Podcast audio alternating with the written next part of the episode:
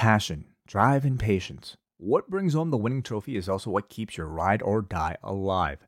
eBay Motors is everything you need to maintain your vehicle and level it up to peak performance. From superchargers, roof racks, exhaust kits, LED lights, and more, whether you're into speed, power, or style, eBay Motors has you covered. With over 122 million parts for your number one ride or die, you'll always find exactly what you're looking for. And with eBay Guaranteed Fit, your part is guaranteed to fit your ride every time or your money back. Because with eBay Motors, you're burning rubber, not cash. With all the parts you need at the prices you want, it's easy to turn your car into the MVP and bring home that win. Keep your ride or die alive at ebaymotors.com. Eligible items only, exclusions apply. God almighty, what the hell is Lesnar doing? Anything he wants. Lesnar's lifted up the ring with Roman Reigns in it with a damn tractor. Reigns falls out of the entire ring. This is one of the damnedest things I've ever seen I've in my never seen anything like this ever. Brock Lesnar just lifted the ring 15 feet off the ground with a damn tractor. And the champion. Hello and welcome to our SummerSlam post show. I am John Pollock alongside Mr. Wai Ting representing Giant Baba here on this late Saturday night as we are about to turn into Sunday. How are you, Wai? Doing pretty well, John. How are you? I, I am doing great. Um, this is a later start than I expected. I was, uh, we, we did not get our sub 15 minute Brock Lesnar match. No, he decided to have the longest singles match I think he's had since he beat the streak of The Undertaker. How long was this main event? It was over 22. It was almost 23 minutes. Oh, wow. So, Well, on the- certainly on the higher end of uh, Brock Lesnar matches, uh, but we will get to that. Uh, right off the top, just a note for the post show. Uh, I will be here for the entire review of the show, uh, but then Wai is going to be handling the calls and feedback. Uh, my reasoning is that I have to wake up in about five and a half hours, and I there there's only so much that I can uh, push. I've got a, a pretty slam day on Sunday, but uh, regardless, Wai has you all covered for the feedback and the calls at the end of the show. But we are going to have an extensive review of SummerSlam 2022, which I would say, Wai going in, this was certainly met with heightened curiosity that this would be the unofficial, if not official, start of the the new regime of WWE. And this definitely felt like that kind of planting your flag and cementing, you know, certain changes and and people viewing it and more importantly receiving it as such. There was one particular angle and segment that I would say felt very, you know, indicative of a new regime in Triple H uh, and his fingerprints in particular. Uh, the rest of it, it, we we can discuss throughout the show uh, of whether or not you know we felt like things were changed specifically with this new regime, or if they were just simply remnants of what was already in place with Vince around. I, I think that there's certain elements of this that will be assigned um, credit to Paul Levesque that very easily could have happened regardless. And th- and that is, I think, what you're going to see is that there is an overall optimism that I think Paul Levesque benefits from here, whether that's that's deserved or not. That's the result of this change. I think people are very um, when things are good, we're gonna give it give credit to Triple H. When things are bad, we're gonna blame it on Vince. Well, and I think in a larger sense, like that does tell you about a longer discontent that fans have had that they are going to assign the bad, even if it's not necessarily warranted. Um, that that was something brought up in TNA at times. I remember Dixie Carter once stating the fact that when uh, people would chant "Fire Russo," and there were some segments that like Russo didn't have anything to do with, but that's where they assigned it because they attached that to uh, a negative connotation. So, uh, you know, Paul Levesque is coming in, and I think he is he is coming with a lot of goodwill, and that's even after like the uh, the problems that he had at the end with NXT, and you know, over time they will be deserved or not. But you know, going into this, like he is looked upon as the person that that represents the the optimistic WWE fan that that wants to see a product that they enjoy on a routine basis. He represents change, you know, and I think for people that that saw his um, audition, so to speak, with uh, NXT Black and Gold, and the the subsequent, uh, I would say, a negative, uh, you know, response to the rebranding of NXT once he was uh, taken away, fan logic can't help but associate Triple H with good and Vince McMahon with bad. Um, and going into this particular show, I'm, I'm sure he would look, he was looking to prove that You know, to, to it, it was incredibly important for him to have this show be good and not just good, but perhaps great. Uh, before we just get into the review, uh, I'll probably write something about this in the next day or two. But uh, Blackjack Brown, who was, you know, a really well known uh, wrestling photographer and writer, um, through many many years he's someone that you know especially going back to older wwf shows that you would certainly recognize uh, he passed away on friday a lot of different people especially in the northeast uh, you know uh, recognizing his contributions seem to be very well connected with a lot of different people so i just want to mention that uh, off the top of uh, of his passing uh, but we go into SummerSlam and um, the the pre-show I pretty much just had on the background. The the panel was on there. Um, Titus O'Neil came out, and uh, I was gonna think, well, that didn't go so well a few weeks ago, but uh, let's try this. But uh, this time he was out just for uh, a bunch of presentations to different organizations. Uh, the Edge vignette ran, just stating, "I am coming tonight," and. Mm. That was that was the pre-show. My my favorite part now of these pre-shows when it's especially a, a big stadium show is at the end of the pre-show there had to have been top six people that stuck around in the background to watch the tail end of this preview show. And it was just a deserted landscape because they're set outside to do the panel.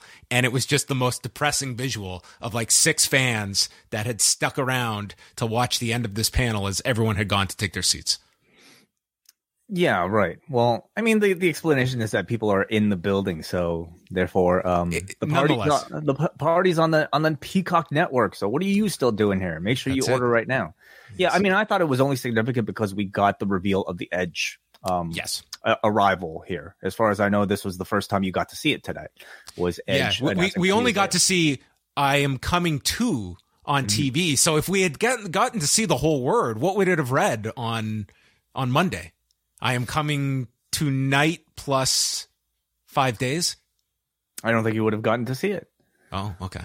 So he was just um, mid sentence. He hadn't written out at all. He's like, I am coming tonight? Question mark. Tomorrow? Question mark. What he was that written? Leave you hanging there. You know, what, so. he was going to write one letter a day in Night until we got to Saturday. Yes, yes. We'll spend lots of time talking about Edge, and the video uh, opened up with a Jason Aldean with Crazy Town, which included the uh, someone scripted putting top shelf smiles onto top shelf faces. Uh, but to top these charts, you're going to need to be the last man standing. And that was our opening up of uh, SummerSlam here with uh, th- this attendance was, was quite something. So the last figure that WrestleTix reported this afternoon was uh, just over uh, 38,300. We started off the show at over four about it, was like over 40,000 people. And then at one point, Michael Cole just grew it to over 45,000. And then, uh, Mayor Kane informed us it was, uh, 48,000 and change. So it was a, it seemed like it was a progressively growing number throughout these, uh, three hours of this broadcast.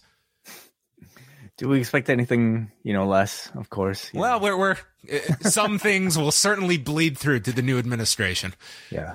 Well, we will get a real number at some point, won't we, for this show? Uh, th- this one we we probably will, yeah, and it should be around like the forty mark. Looks to be where they were at. That's why when they were stating at the beginning, oh, over forty thousand, I'm like, yeah, that's pretty on top of uh, kind of where where things were reported at. But mm-hmm. anyway, um, and, and for comparison's sake, the NFL capacity wise for an NFL game, this holds 60, 60 something, almost 70 for an wow. NFL game. And if you know, like on the hard camera side, like there were the, there were brief glimpses where you could see that part was pretty much all like empties and tape, and they just didn't shoot that side of the stadium, mm-hmm. and you didn't see it. But overall, like they shot it where you would have thought this thing is just full.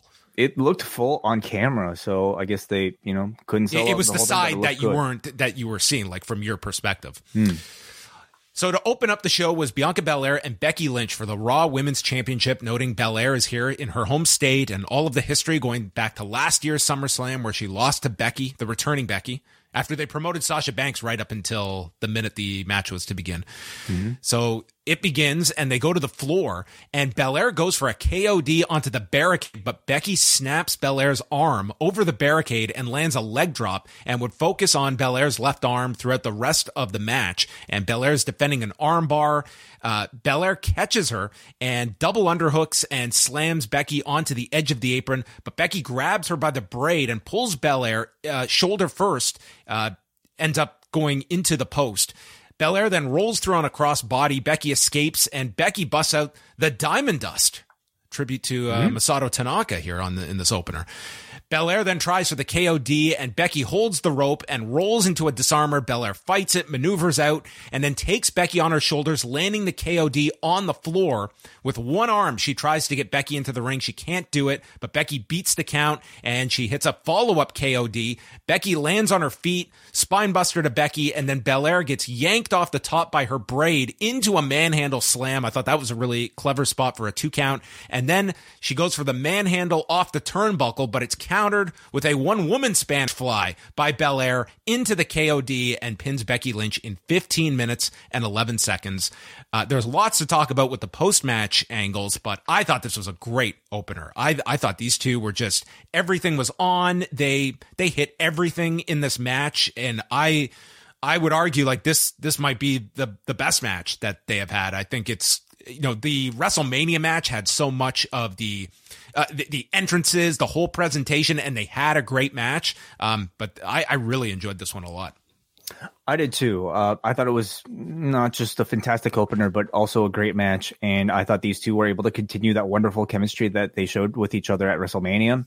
It was much like that Mania match. Um, it was a match that was full of like very well designed sequences, full of counters, all of it very well executed. And in this case, good psychology centered around Bianca's shoulder in the setup for the disarmer, of course. And I thought a pretty spectacular finish uh, with that Spanish yeah. fly into that KOD.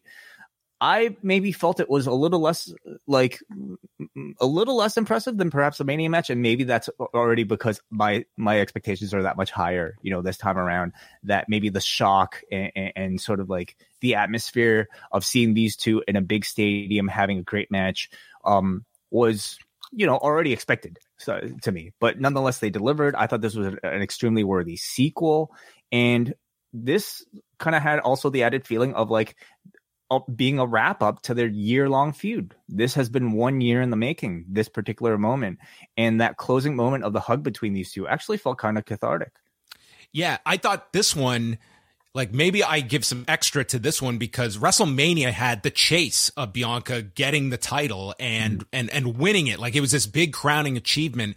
And in this one, I think a lot of people assumed Belair would ret- would retain the title. So you, you, didn't have that same dynamic of her getting the big win. This was her defending the title as well. But, you know, mm-hmm. I, I, think two really stellar matches that they've had this year on two of the biggest shows of the year. And then, as Wai mentioned, Becky offers her hand and Belair's reluctant, but they shake hands and they hug. And this looked to be the the Becky turn. Like that's what it felt like. I I don't think this should just be kind of this was an in the moment because then they shot this angle after that certainly suggests Becky is coming out of this as a babyface. We it looks like we have ended the B, uh, Becky Lynch heel run. You got and your year as this character, Becky, and she she was very good, but she's a better impo- babyface. More importantly, you got your two big stadium main events with Bianca Belair with a worthy opponent for Bianca Belair, and coming out of it, Bianca Belair won both of those big matches. She is a much bigger star coming out of this feud. Becky Lynch, I think, has exceeded all of her expectations when you know it came time for for her, for her to be announced as a heel. She's reinvented herself and continued to reinvent herself week after week. And I, am interested to see now as a babyface what elements of this sort of uh, big time Beck's character that she retained. She can take a lot from this character, mm-hmm. and it will work as a as a babyface. Yeah. So Be- uh, Becky exits the ring, and Belair is there celebrating when Bayley makes her return. And she comes out, and we should mention this aisle to walk to the ring was gigantic. Huge. It was yeah. like it was like a two minute walk for these people to make it to the ring. So it's a long walk for mm-hmm. all. Like I, I, would love to add up like the entrance times that we devoted on the on this broadcast. Um, it was just like like such a long walk. So Bayley comes out. She's only going like midway here, and she's yelling, "Do you remember me?" And as she's standing there, she is followed by the returning Dakota Kai, who comes out.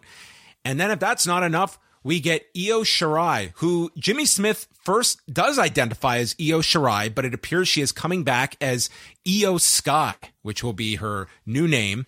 And the three of them stand side by side, and then they enter the ring with Belair by herself when Becky returns, standing shoulder to shoulder with Belair. And we get Becky chants, and Becky's challenging them to bring it on, but the three stand down and leave. And this Raw women's division just got a gigantic injection of stories, of talent, and uh, just we were talking about what uh, Bianca going to do after this, and we were suggest you know they did the Alexa Bliss tease.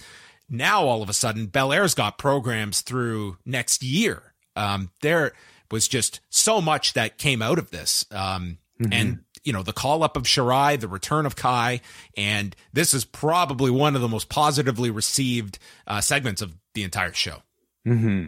This was the type of thing that I think you would have expected to see on the Raw after WrestleMania, or you know the um, uh, New Year's Dash, you know after a Wrestle Kingdom. Like this is sort of like the big move that a company would do to completely reinvigorate a division after telling your you know year long closing stories. In this case, they managed to do it at the end of this match on the pay per view in the first segment, um, and you know rightfully so. Maybe at the end of the culmination of the year long story that you know Bianca Belair and Becky Lynch and the women's division by extension, you know, has has been telling this entire year. And in this case, I felt like it, the message was very clear.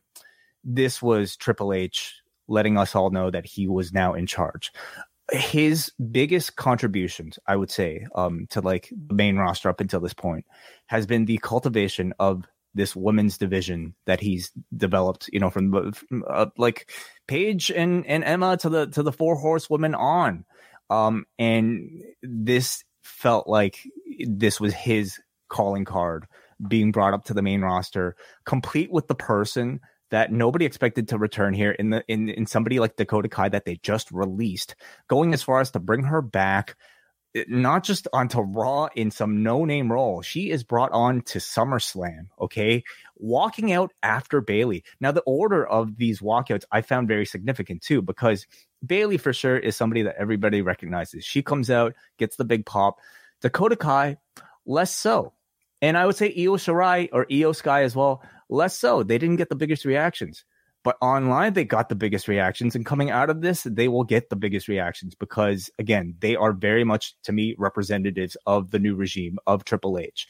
Um, and, you know, Bayley really is too, but hers, hers was expected. The others were not. And to me, they were complete decisions that Vince McMahon would never have made.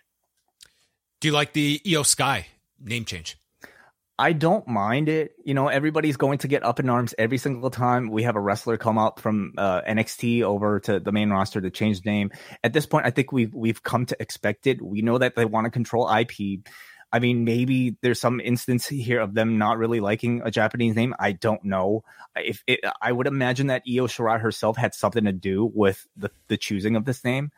I I think you could do a whole lot worse than IYO SKY. I think it actually is kind of cool. fine. Like you, you have the genius of the sky. So I, yeah, like, you know, it, it ties in with the. I, I had no issue with this. I'm I'm generally not as um uh, averse to a lot. Like some of the names are just completely goofy, but they're just like we, we get used to them so quickly. So there's I, nothing not... wrong with IYO SKY. On top of this, they are making a point of capitalizing this name so that when you write it, it has to be capital I Y O space capital S K Y. The same way you have to capitalize Kenta, the same way you have to capitalize, uh, you know, like I guess Walter, you know, at one time, or um, uh, evil, you know, like they're keeping that tradition, and you know what? That just makes it cooler for some reason. So you you just kind of give me that little like weirdness about it, and I'm I'm all in. Capitals, I'm fine for my formatting. Mansoor and uh, and Masse, those dude, I literally have to go Google them and then copy and paste them when I'm using when I'm writing their names for stories.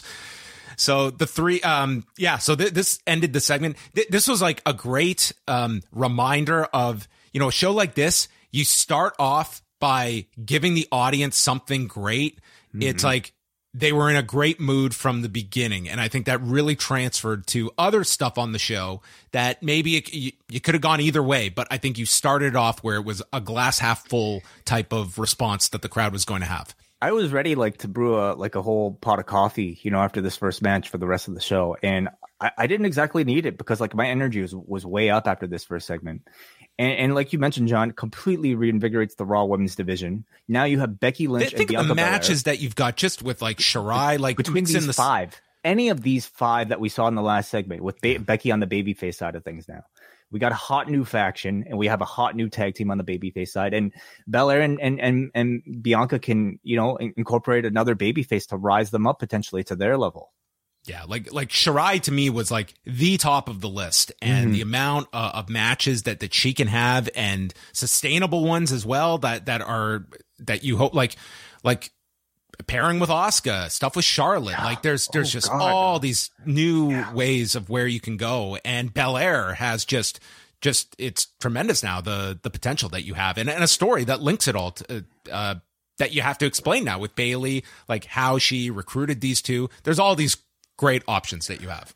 Part of me wondered if, like, you know, when especially when it was three on one with Belair alone, part of me wondered if like this would have been a place for Sasha and Naomi if they like I, I I have no idea like where talks are well you know as far as that goes but I, I wondered if the audience was thinking the same thing too but I I don't think like I don't think anybody was disappointed that those two didn't show up you know after this I'll tell you, like that would have been kind of like that. This kind of segment was designed to get that kind of reaction from people, and it would be a natural that you would want those two in that role. That would, you know, a- accomplish the same message. Um, and and you know, we'll, we'll see if they can. Like that is the ultimate kind of fan service move is you reconcile things with those two mm. and they come back and they are like that really is a sign of things are going to be done differently and these two are representative of that by being on the inside and not on the outside.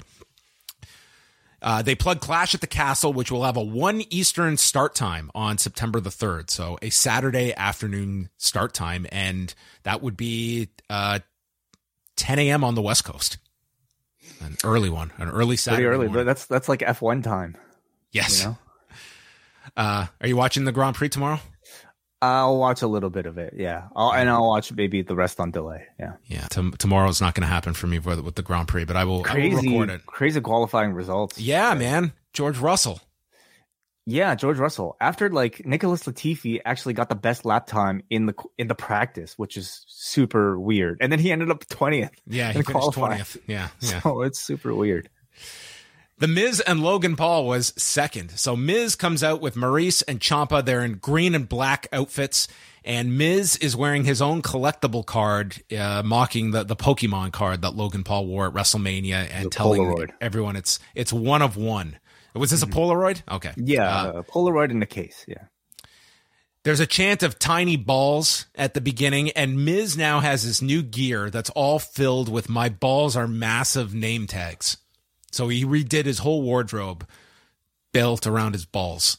Oh, you know, we got like we got the um uh the Alex Riley phase, we got the Mizdow phase, we got the now we got the balls slash Ciampa phase. Yeah. Miz uh, does this spot where he goes to kick Logan. Who uh, did, did you see the Jake Paul fight got canceled next weekend? I didn't. Wow, really? There was a, they put out an announcement tonight, right before SummerSlam started, that the fight is off. That th- this is from Jake Paul's side. His management put out a press release that Hasim Rahman has had they were supposed to fight at 200 pounds, and then Rahman allegedly stated he was going to fight at 215 pounds, and if they would not take that, he wouldn't take the fight, and they were not going to.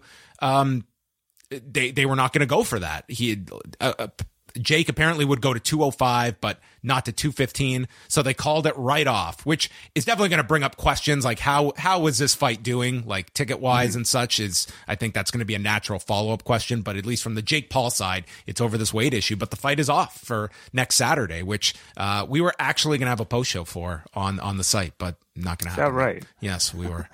So wow. anyway, that's the latest on the Jake Paul front. But um, so Logan comes back. He does a takedown fireman's carry spot. And then he does the same spot where Miz tries to shield himself. And then Logan just playfully kicks him in the head. And th- throughout the beginning of this, like Logan Paul, he is a great athlete. And you can mm-hmm. certainly see like athletically, he can pull off like a lot of stuff. Like he's not going to be the most seasoned guy, but he can do a lot of athletic things. But I felt for like three quarters of this match, this audience, it's like we will boo the Miz, but we are not reacting to this guy. And it mm-hmm. was just, it felt exactly as we discussed in our preview that it was going to be indifference towards Logan Paul. And it was just, to, to me, it was like this guy was just going to go and go and go until he could win over this crowd. And. I mean, this guy did a moonsault off of the apron. Uh, Ciampa got involved at one point and was caught by the ref who rejected him, or sorry, rejected, ejected him. And Ciampa refuses to leave. So AJ Styles music hits and just knowing where, how long that rundown was, it wasn't surprising that AJ came through the crowd and attacked, attacked Ciampa and fought him out. So that was AJ Styles' big uh, SummerSlam uh, co- contribution was ridding the match of uh, Ciampa. So then Logan Paul does his version of the phenomenal forearm, which Graves says, I wouldn't call that phenomenal it was a pretty good forearm, but it was a uh, pretty good forearm. Graves is not going to put this thing over. And then Miz gets placed onto the announcer's desk, and this is where Logan Paul won everyone over because he hit this incredible frog splash off the top, putting Miz through the table. And at that point, this audience was like, we don't want to like really cheer this guy, but that was a tremendous spot and he pulled it off and they got the crowd at this point. Maurice mm. distracts the referee from counting. Miz takes his Polaroid and almost hits Maurice. I guess this was a a very dangerous object that this card could have rendered Maurice oh, I mean, unconscious. It's a, it's a, glass or plastic case. They might have been studded with jewels, you know, bedazzled, you know, sharp corners. Well, yeah. he pulls up he doesn't hit Maurice, and instead Logan Paul hits Miz with the skull crushing finale and win and wins the match in 14 minutes and 16 seconds. I'm not going to say that this guy uh, to everyone that like yeah he's a he's an awesome baby face, but listen, he got to where um, that they wanted by the end, and this was a spectacular spot that they had at the end, and he pulled it off really well. Considering, I think the great deficit that he was fighting against by being positioned as a babyface against the Miz, and then ending with this reaction for the finish. It was. I win. would say. I would say he did really well. You know, I I, I was very impressed um, coming out of this, and going into the match, we were wondering, well, what what what were they going to do to cater the crowd reaction towards Logan Paul? What sort of angle would they shoot beforehand? What sort of promo would the Miz cut on the hometown crowd to favor the crowd towards Logan Paul? Nothing. They did nothing all they relied on was Logan Paul's performance. And this guy did that. You can make the argument, yeah, like in his case, in Pat McAfee's case, in in what is it, Bad Bunny's cases, they're going to allow them to do everything they can. They're going to give them a ton of impressive looking spots, Canadian destroyers all around. You know, like do as many flips as you want, as long as you get over and as long as you get on the highlight reel, it's okay. That's fine, yes, but there still is required a great deal of I think talent and and I thought this guy showed that. Really? Like and, and, execution. Like let's be honest. I know pat mcafee's everyone's favorites. Like he had a lot of misses in the in that match. He mm-hmm. was not as smooth this time around. Yeah, and on top of that, I, I, mean, this was obviously you know the longest we've seen Logan Paul wrestle. Uh, he he only had himself to rely on on at least one side, and then you know beyond the moves, I thought like the selling in what little capacity I, we kind of got to see of it, I thought was decent. Certainly his charisma is way up there. And that comes from, I think, you know, years being in the spotlight, just the general comfort in front of cameras and in front of large, large crowds. He has that. Um, he's still very much fighting against, you know, I think what the intended crowd audience uh, uh like reaction eh, for him is. But I thought he did so much here that like he earned my respect, and I would say probably the audiences, or at least a good portion of the audiences as well, by the end of it. So I would say it was a big win for him. And the Miz, again, like as the heel, he he just again proves why he's so valuable to the company in these sort of roles because he provides the perfect canvas for a guy like a Logan Paul to showcase his stuff for any babyface that's over to showcase their stuff. So does that change where you would like to see Logan Paul continue because this comes out of it like he is very much positioned as a babyface, and it looks like they will continue with this. Yeah, no. Um, I mean, it's very much by his request, from what I understand, in, in wanting to be pushed as a babyface. And I think the story has to emphasize how impressive he was, how he, you know, shut shut up a lot of doubters, and he has to cut some very good, fiery babyface pro- promos. We had some some people in our in our uh, YouTube comments. I put up like a, a clip of our Logan Paul discussion, and there were a lot of Logan Paul defenders and a, lo- a lot of Logan Paul, Paul fans out there who were uh, uh yeah, and I thank them for like trying to educate me that like over over the past little while, Logan Paul has been like, you know, I don't know, somewhat of a changed person, like or at least um it, to, to to his audience, uh, and he's becoming a, a, a bit of a more of a baby face to his particular crowd nobody outside of his audience would know that. We still know him as the guy who visited that that forest in Japan and and you know has probably said like really terrible things in, in, the public, or at least like is associated with the brother who still seems very much like like a douchebag. So if there's going to be any hope of like getting the WWE audience to cheer for him as a babyface, they need to put that work in to educate the wrestling audience of well, like please address some of this stuff. You know, how exactly are you a changed person?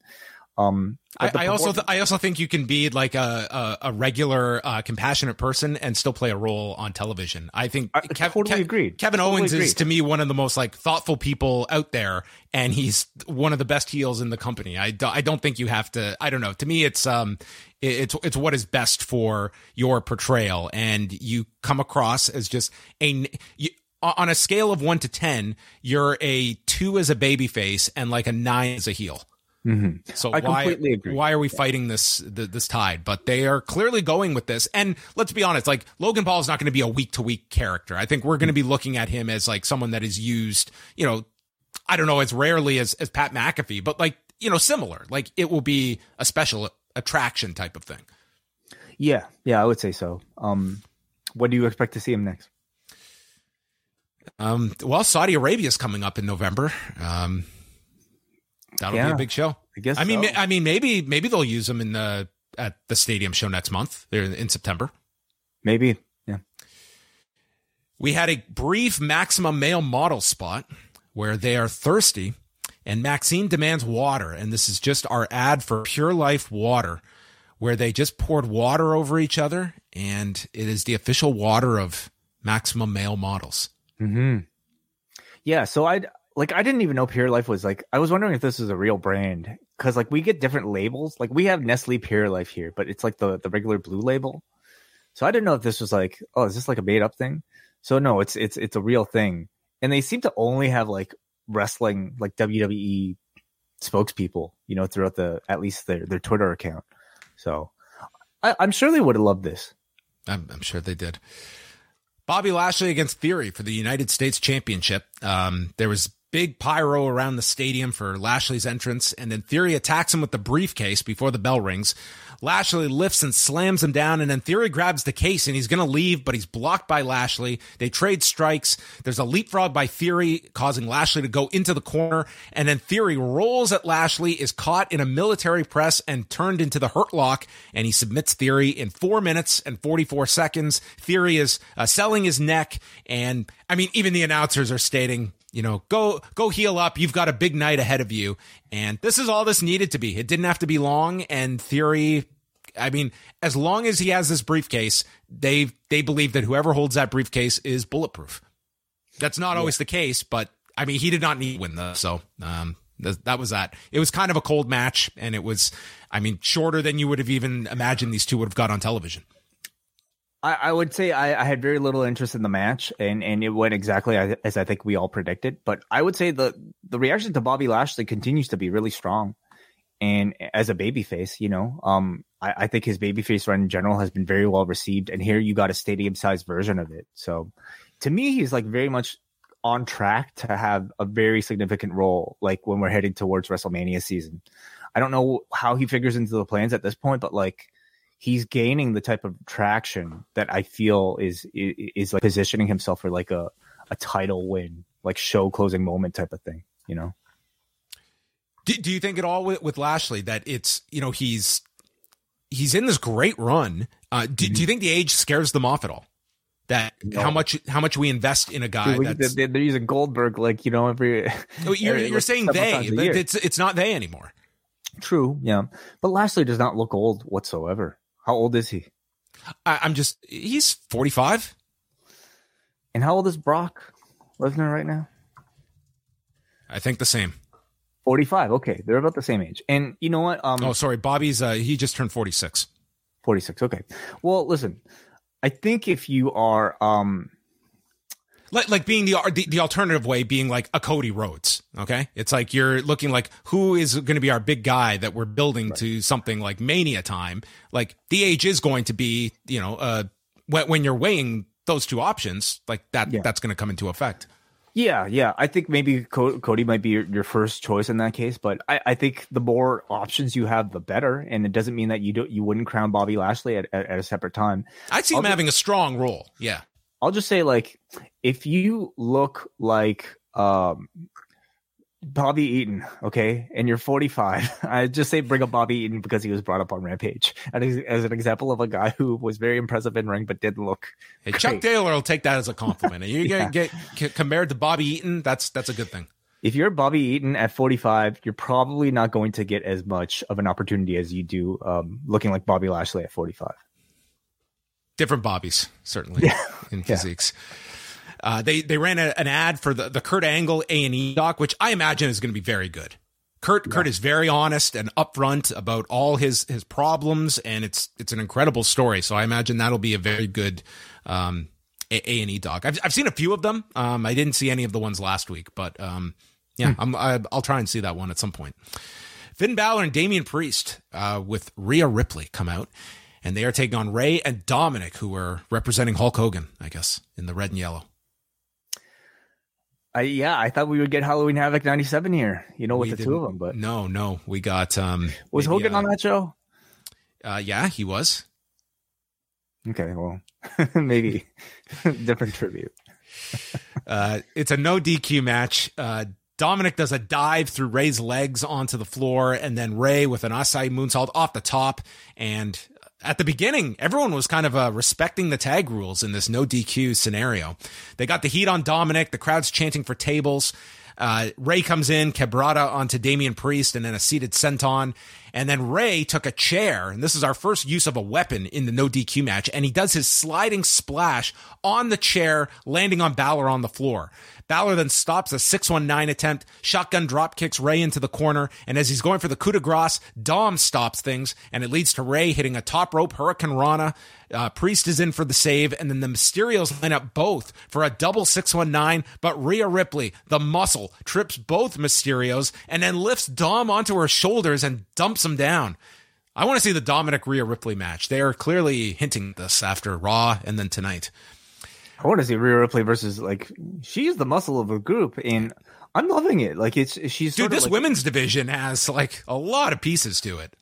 D- definitely. You're right, especially on Raw. Yeah, but you know, I, I almost get the sense they're taking Rhea Ripley, Ripley out to to put her into this role as the muscle for the male tag team group. You know, it's it's she's like a modern version of Chyna, which Yeah, yeah. I think that's probably what they're going for.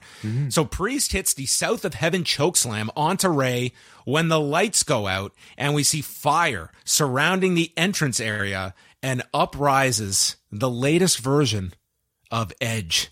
And this is uh, kind of a very much Brood in its presentation. He comes up from this uh this elevated stage and his new color scheme, he has ditched the black and purple. He is now black and red version of Adam Copeland. He is also uh he, he's like styled his hair differently now from the uh, the Judgment Day version. It's not a slick black, uh, slick back. he's grown the sides out, Yes, um, I and believe uh, he's brought back the the Edge sunglasses, the Edge sunglasses. I think he had like a lightning bolt or something on his uh, tights. lightning bolt. Okay, Yeah.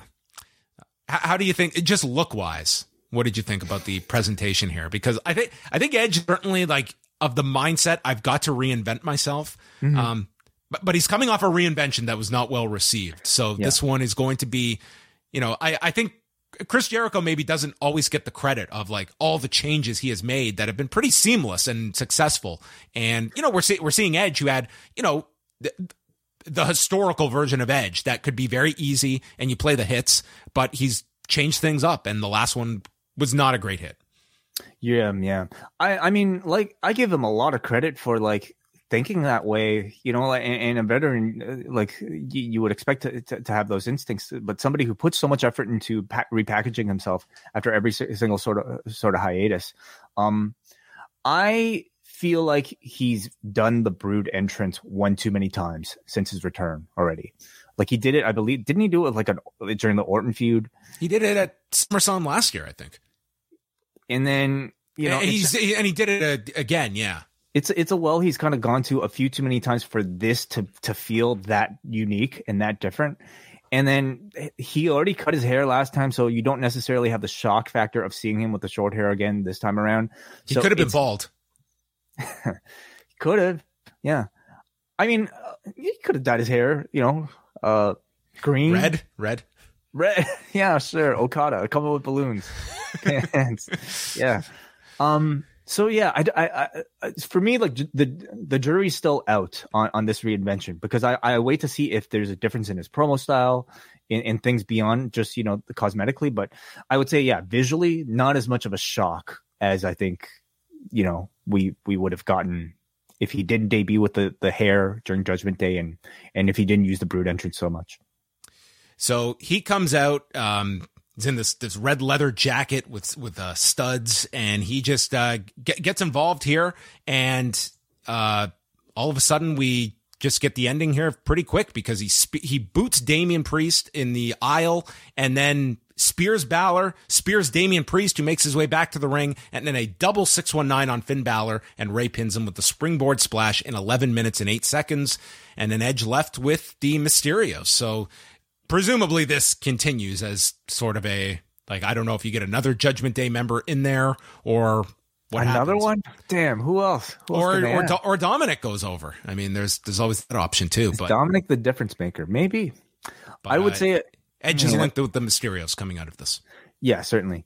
Um, I don't know if I'd be begging to join Judgment Day if I was a wrestler at this point, because as a heel tandem, they're proven to be pretty incompetent. You know, they just lose and lose and lose. They couldn't win on Monday. They couldn't win here on a pay per view. Um, they were better with Edge, weren't they? Well, Edge. Oh wait, What did- Edge took the loss. Edge, Edge took the pinfall, didn't he? No, Edge pinned. Who did he beat? It was didn't didn't they lose? Was this Money in the Bank? What was this? Edge Edge won, I feel, and then they they kicked him out. okay, I gotta look this up. Yeah, you got to pull up the result. Oh, good. I feel like Edge won, and they kicked them out of the group. Am I wrong? This was this was two months ago now. So we're talking about Hell in a Cell here. Okay. I'm about to get the results here, everybody. Okay, the Judgment Day beat AJ Styles, Finn Balor, and Liv Morgan. All right, so they so they won. and they won, and they kicked Edge out. and then they So they were doing well, and then they kicked their leader out. They pinned Finn Balor, and they replaced Yeah, and then they loser. recruited Balor the next night. now they just can't win again. This is terrible So- strategy. Yeah, so I don't know if I'd be begging to join this uh, very, you know, poorly uh, devised heel faction. Rhea Ripley is the But but strongest one imagine in Dominik as their mouthpiece, though. Well, the time you right up. Yeah. Michael Cole is in to call the next match with Corey Graves. It is Pat McAfee against Happy Corbin. And they played a video package um, going over the feud, but they also dedicated a portion to Pat McAfee's WrestleMania 38 uh, involvement.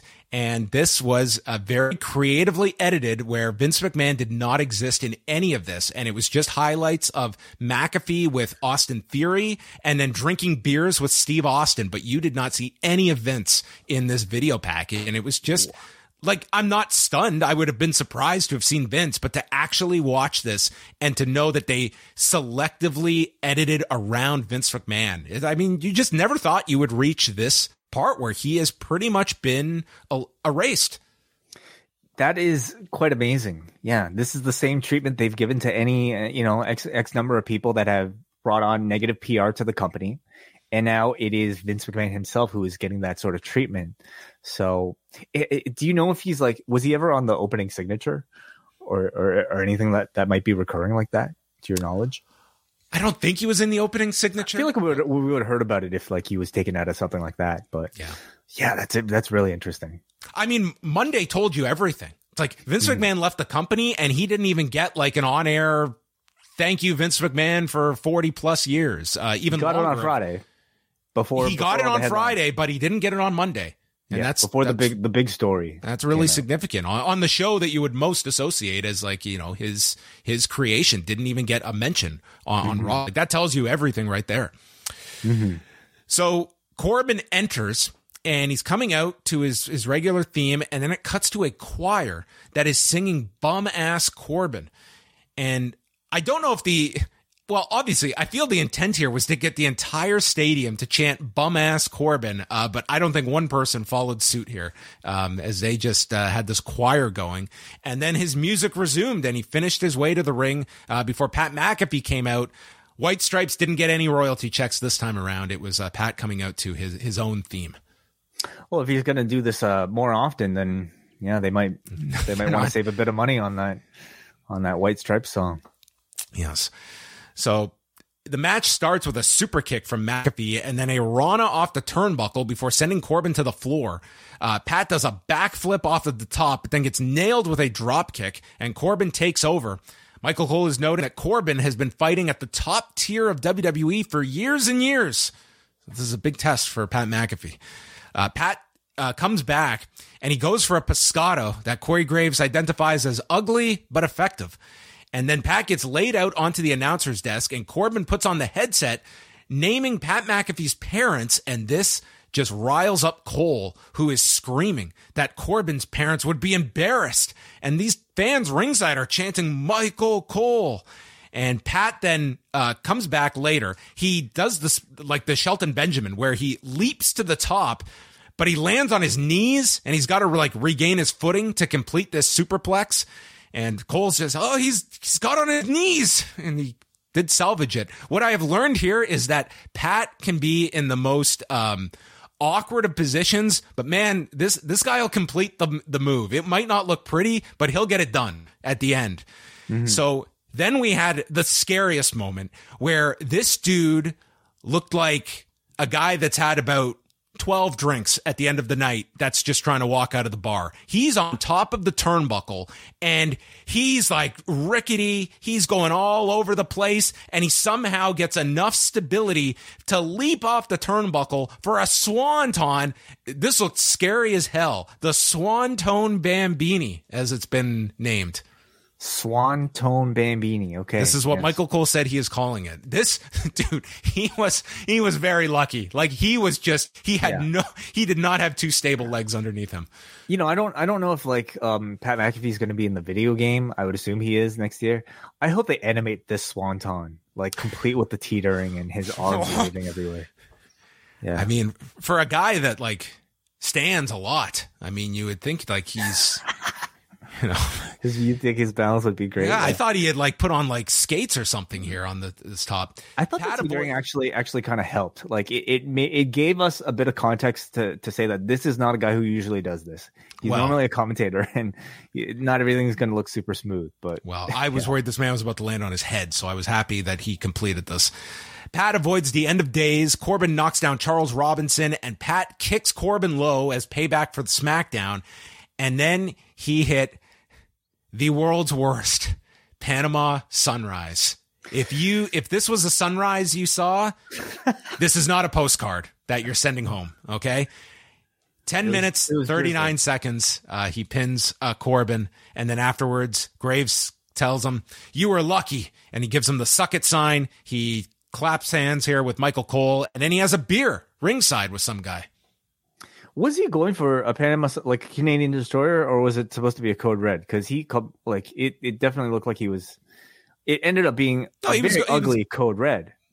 I mean, that that's essentially what it was. I like it was the, you know, the, the Adam Cole Yeah, callback. sunrise is is like a in front of the arms, in front of the shoulders. Anyway, whatever. Doesn't it doesn't matter. It did not look great. Um, and Dude, it was- looked, it looked nothing close to great. It looked brutal. yeah, it, it was definitely maybe the, the the ugliest Pat McAfee match we've seen of the what three that we've seen up up until this point. Of like, yeah, yeah, Yeah. definitely. Um, this, I will say this: this was not worse than the Vince McMahon match. Oh yeah, I'm not even including that. It, it was, not technically a match. This was nowhere near that. That that's in a whole different category uh, of bad. But this was like. It, it was very rough. Um, people love Pat McAfee. It's not like the crowd was not into this. Um, and with Pat, he's going to get more leeway. But I mean, this this was not smooth. I, I think you'd be crazy to camouflage it as such. It was not smooth. I will, however, though, like f- I do feel like crowd reaction trumps like how how pretty a match looks. Like you know, hardcore wrestling fans are the ones that are going to care most about how how flawless and how technical you know the, the moves look. But I think your general audience is just going to uh, get excited about seeing this guy doing this stuff. And I, I well, I, well, let's let's rewind though, okay? If Logan Paul came up short on that splash and it was just a total mess, would we be giving him points for for trying that? It's like it was the precision and the fact he hit it that gained him that that applause. So I think we have to be fair when these are tried and they fail at the same But time. sh- like Agreed, but we should also be fair in in describing the crowd reactions that they they each Uh, came cer- into certainly. the match with. Pat McAfee is somebody who already has the crowd. Everybody seems to love this guy, and he got he he he had the, everybody engaged throughout the entire thing. And despite some ugly looking moves in this thing, crowd still went nuts for every single. like his matches are off. designed to be like a party. It's just Yeah. like this guy, like he's he's got some of the, the like the Sandman appeal to him. Yeah, a- so a, it's- significantly better athlete than the Sandman, but uh, nonetheless, it's like an audience that they just want to see like a video game with Pat McAfee as the star. Yeah, it is definitely a bizarre period we're in where like celebrities, um, there are multiple celebrity matches on the show and they're not bad. Like it's at the point now where like you can tell me uh Pat McAfee versus Logan Paul is coming up on a pay per view, and I wouldn't completely cringe at it. Like I'd be in fact a little bit curious, um, in a non ironic way about uh, that match actually being quite good because you would know that they would get a ton of help in putting it together. They would re- rehearse the hell out of it, and you're talking about very high level athletes who are taking wrestling training very seriously. So They, they take it very seriously, but I, I also feel that there's something to it being novel that you're not Mm-hmm. doing this every month. That Pat McAfee doing two matches a year, and it and it feels special when he does it, and and it works. You're not going to overstay that welcome at, at the same time. Yeah, it's true. It's true. Uh, in the future, do you think we still get this sort of like double header with Pat McAfee and Logan Paul on the same show, or do they continue to maybe split duties here and there? On WrestleMania, you would expect each of them having their being on. Well, that's night. it. I think I think you reserve this for for big shows, and yeah, I, I could certainly see them yeah, being on on cards together. Yeah. Hmm. Drew McIntyre is introduced, and he comes out.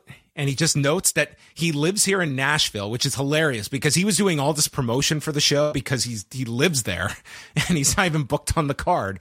So he comes out and he states uh, like what a hard match it was with Sheamus, but he loves this. He calls out this fan in the front row, so everyone chants Colt at this fan.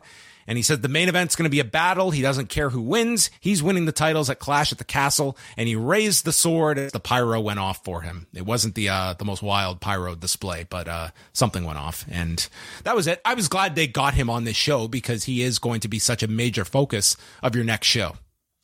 Hmm. Yeah, yeah, they gave a lot of time for like the non matches on the show, and um, do you find that as just a way to like give people presents, or do you think that there's some sort of mandate to drag the show out a little bit longer beyond like the in ring content?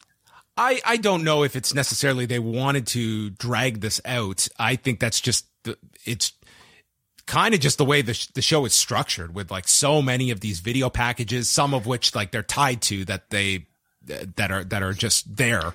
Um, like But they in the have past, all they these. would have they would have put filler matches to pad the show out. Yeah, and I I I prefer this format to be quite Me honest, too. where it's like in, it feels like the matches have importance to them, and we're not just like loading this to get every last person on the card. Mm. Um, and, and with Drew McIntyre, like I think that's someone. This is a big show, and at least showcase him because this is your your big challenger next month. Mm-hmm. The Usos against the Street Profits for the tag titles with Jeff Jarrett coming out. Um, he he did not get the uh the biggest pop of. he kind of just No, he out. didn't. It was just like it was it was like any other city. Like Yeah. not, nothing wrong with it. Dude, for um you can look up his age. He looks in great shape. He is he has gotten ready for this weekend. Yeah, this dude works out. I, I I mean, so much respect for people who are able to stay in shape like that. It's you know, it's it's that referee shirt, you know. Yeah, well, that he's got to wear He everywhere looks he, goes. trim. He looks good in 55, referee yeah. shirt. Yes. Are you going to watch any of that show tomorrow night, the Flair show? Oh man, the undercard looks good, but I really don't like. I don't want to be interested in the main event. You know, I might catch um catch uh, some highlights here and there on, on, on Twitter, but that that might be the extent of it for me. You so um, I'm I won't be watching it live because I got to be recording at, at, that time, but I'll, I'll, probably catch at least bits and pieces of it. Hmm. Um, I thought the entrances here were, were really great, in particular the Street Profits. You had the Tennessee Titans cheerleaders come out, followed by the Profits, who were in the Titans colors, and this has felt like a cool entrance incorporating the uh, the cheerleaders. It was, yeah. I mean, anytime they they do this with the local stadium teams, um, you know, uh, cheerleaders. Uh, it, the cheer it, the cheerleaders come like, as part of the uh, the building package. Yeah. So the, they have the advantage on Dawkins. It's a slow start until Ford gets the tag, and uh, Dawkins returns moments later with a Tope con hilo into both Usos and hits a silencer on Jimmy for a two count. They did this double team spot where Dawkins hit a pounce to Jimmy, who went into midair and was caught with a German suplex by Ford. And Michael Cole keeps noting how Jarrett is always in the right position. He's calling it right down the middle, and that Jarrett is being a great referee. Uh, Dawkins uh, is hit with several super kicks, including a double super kick, and then an Uso splash, then a double one, and Ford makes the save. Jay then goes for a super kick, missing Ford, and nearly hits Jeff, who catches the super kick.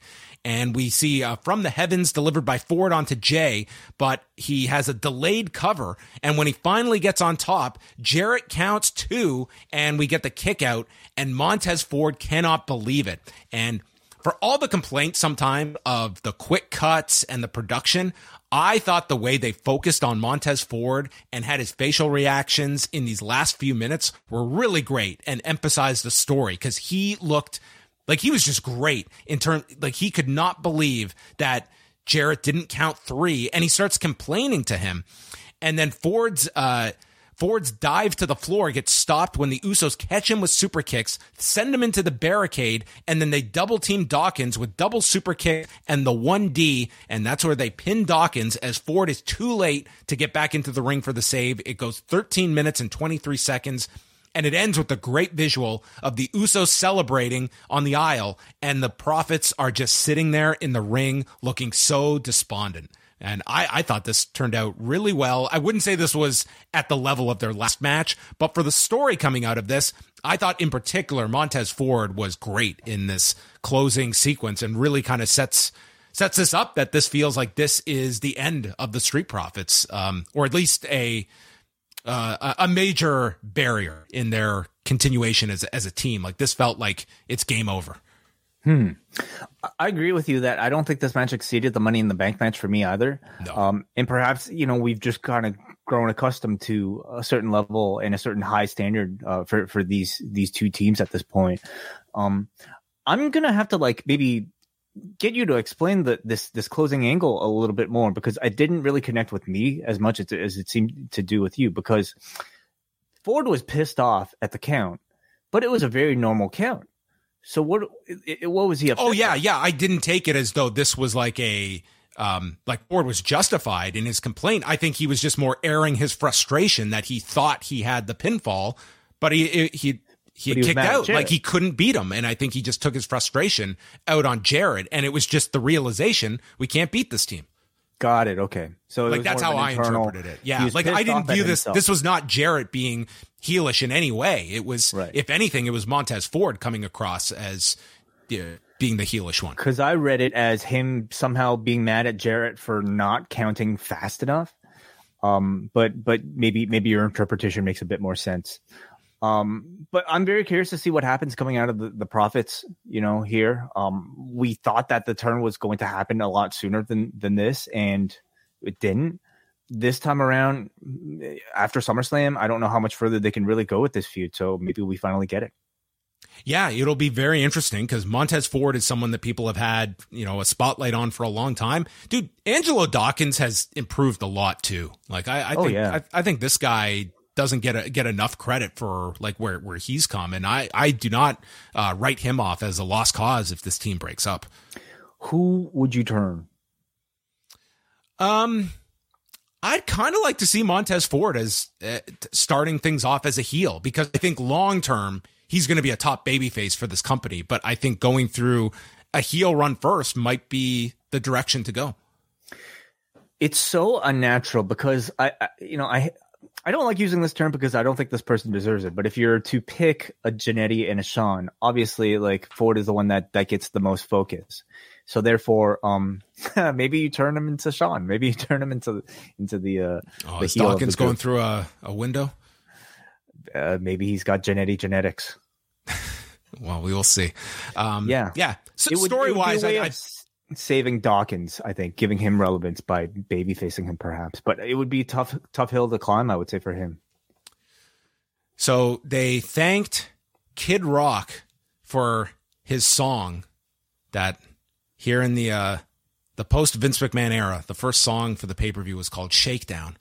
And Kid Rock is there in attendance and he starts making out with this woman next to him and then gives the camera the middle finger and they cut to black Mm, this was yeah. like uh, I feel Fred Durst did this once, where he gave the uh, the middle finger when he was on camera, and they uh, they don't like that. You can't show the middle finger on WWE. Uh, well, they cut the, they cut the black when he did it. Oh, you can't show that on Peacock, really? I don't know. I don't know. I don't know what their standards are. And with that, we cut to the ring, and Riddle storms the ring, noting he's not medically cleared. But Randy Orton told him not to take crap from anyone, and that means Seth Rollins. Uh, and he calls him out. And this was a much more serious Riddle in his delivery. And Rollins comes out. The officials are trying to stop him, but he makes his way down to the ring and then he proceeds to just take out Riddle with a stomp. And the crowd's humming his theme song again. So no sympathy here for Riddle as he got his head bashed in for the second time in a week. And um, that was it. Kind of called his bluff and Rollins answered. So you know, no surprise opponent for Rollins, like nothing like that. They they strictly. I think they're just holding off this match. Like I think they they realized that you know maybe they timed out the show and or they felt like you know Wales needs a bigger match and why are we doing this now? Well, couldn't have been a timing issue. They could have easily scrapped this segment as well as the Drew segment if they wanted to fit something in. I I, I consider it an interesting philosophical change because in the past I think they would have burned this first match together here, and then they would have just had some bullshit finish to get to the rematch at Clash of the Castle if they wanted to, to you know have this yeah. match at Clash of, Clash of the Castle. Well, they they obviously felt like well, let's we don't want this match this Sunday so or mm-hmm. Saturday, so we want it for next month. So I love why, it. why do it here? I, I hope this is an indicator that we're going to see far less rematches in this new regime than than we have in the past. Um, because I, I think my, it's almost inevitable that like there, there's to me, I just don't think you can continue. Like it was almost laughable. Like you literally had the New Day making jokes about it on television mm-hmm. about how you're just stuck in place doing the same matches every week. Like I just don't think you would actively have to decide that we're just going to do rematch after rematch after rematch to replicate what they're inheriting here. It's yeah. like there, there's so many places of just instant improvement by just doing the bare minimum all you're doing is, i mean it is so transparent what they attempt to do. They're trying to you know get your audience to pay attention here. We're going to do this match. Then you take out the finish so that you could just dangle the same carrot you know in front of us the, the next time around. And it just all it does is makes your audience pissed off and it downgrades the quality and the perception of quality of your product. So hopefully like i much prefer this where they just took the match away completely. Even giving us a bullshit injury angle fine just don't give us the match and just give it to us when you're actually going to promise that it's going to be there. Yeah. Like, why did this show need to have a match that had some kind of non finish or something that's going to, going and get the opposite of the opener, something that makes the fans happy? Why are we going to actively put something on there that's going to make the fans unhappy mm-hmm. when it doesn't need to? It's not like this is a big heavy heat angle. It's just, how do we get out of this match to prolong it another month? So let's just cut out the, the middle. Liv, Mo- Liv Morgan against Ronda Rousey for the SmackDown Women's Championship. This is where the attendance jumped by 5,000, according to Michael Cole. And they note that only Charlotte Flair, Becky Lynch, and Liv Morgan have ever pinned Ronda Rousey. So Liv Morgan looking to uh, beat her twice in one month. So Liv early on hits a code breaker and goes for Oblivion, but it's blocked. And Rousey, her whole strategy is getting Liv's arm and ripping it off. And Liv would constantly defend. She countered into a Rings of Saturn, hit her with a crucifix bomb, and then Rousey just gives her this big judo throw, holds onto the arm. She's healing at the crowd and then applies it as Liv reaches the rope. She then throws Liv, reapplies it, but again, Liv is able to flip over and make it to the rope. And referee Dan Engler is asking Liv if he should stop the match, but she wants to continue. The trainer's checking on her. Cole's yelling she's got one arm to try and beat Ronda Rousey with. And Rousey goes into the corner, flying head scissors into an armbar, and she's got the armbar off her back with her shoulders down. And the referee counts her shoulders down in four minutes and 35 seconds. This was the Daniel Puder Kurt Angle finish where this was for those that were not watching at the time in, in 2004 they did a tough enough segment where kurt angle challenged any of them to come in and basically have like like a grap like a legit grappling match with him on on television.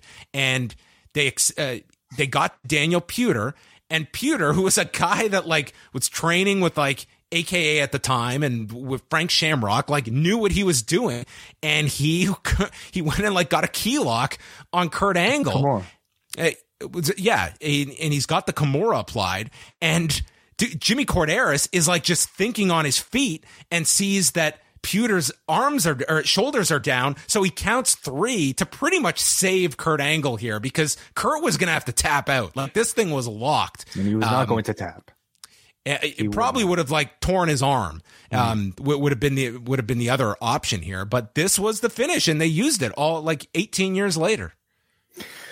I, I think logical when you're you know talking about somebody with a with an armbar as a as a finish, right? Um, but sure, yeah. Um, what a ridiculous idea that was. Just you know, you oh, was... reminding us about that whole ridiculous tough enough thing, and um, anyway, that that that that is the stuff of legend. Maybe we'll see covered in the doc uh, A and E special. It'd be interesting if if they Daniel. covered that. It was like Daniel Puder really ran with that, and and at one time, like when when Kurt left WWE and people didn't know about him going to TNA, that was the fight that Dana White was trying to put together.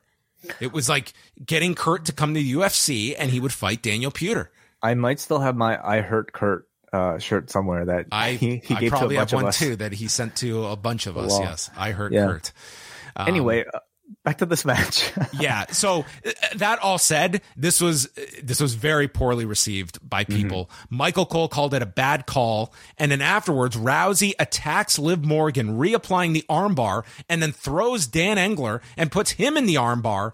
And the idea here is that Liv escaped with the title, but she was totally dominated by Ronda Rousey. In, in, some ways, this was kind of built up very similar to the uh, the Juliana Pena Amanda Nunes fight tonight. Little different, but nonetheless, that was uh, sort of the idea.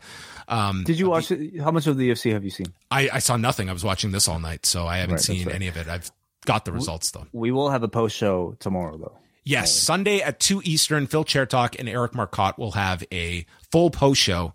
Um, Yes, which I mean tonight, Amanda Nunes regained the title in the main event. They went five rounds. Back to this match. Okay, back to this match. yeah. Um, yeah, people like hated this. It, it it seemed like. Um, I did not hate this. I could see it was certainly a groan-inducing finish, and to me though, it was extending the story of what they had already said. And you can certainly argue it's not been the most flattering story for Liv that she's this mm-hmm. undeserving champion that has now twice pretty much lucked into leaving as champion. Um, and that mm-hmm. Ronda Rousey people still view as the better of the two, which to me can pay off if Liv finally gets her big win over Ronda Rousey. But I never expected them to do that here. In fact, I was thinking Rousey would win back the title here, and that would kind of cement her as a heel. But what what did you think about this and and how it was um, handled? Well, going back to what we were just talking about about them not putting Rollins versus Riddle on this show, uh, potentially for fear of just giving us a bullshit finish to get to a rematch. I feel like that's exactly what they did here. I mean, not to say this was that much of a bullshit finish, okay? Because it's it's it's one that is is very credible. You know, it can occur in real life. Like I, I can buy it. Um, But if this it, it was way of- designed certainly to protect Ronda, but not take the title off Liv. Yeah, yeah. And if this is their way of getting to a rematch, I I, I groan at that because um is my interest increased for a rematch coming off of this? The answer is no.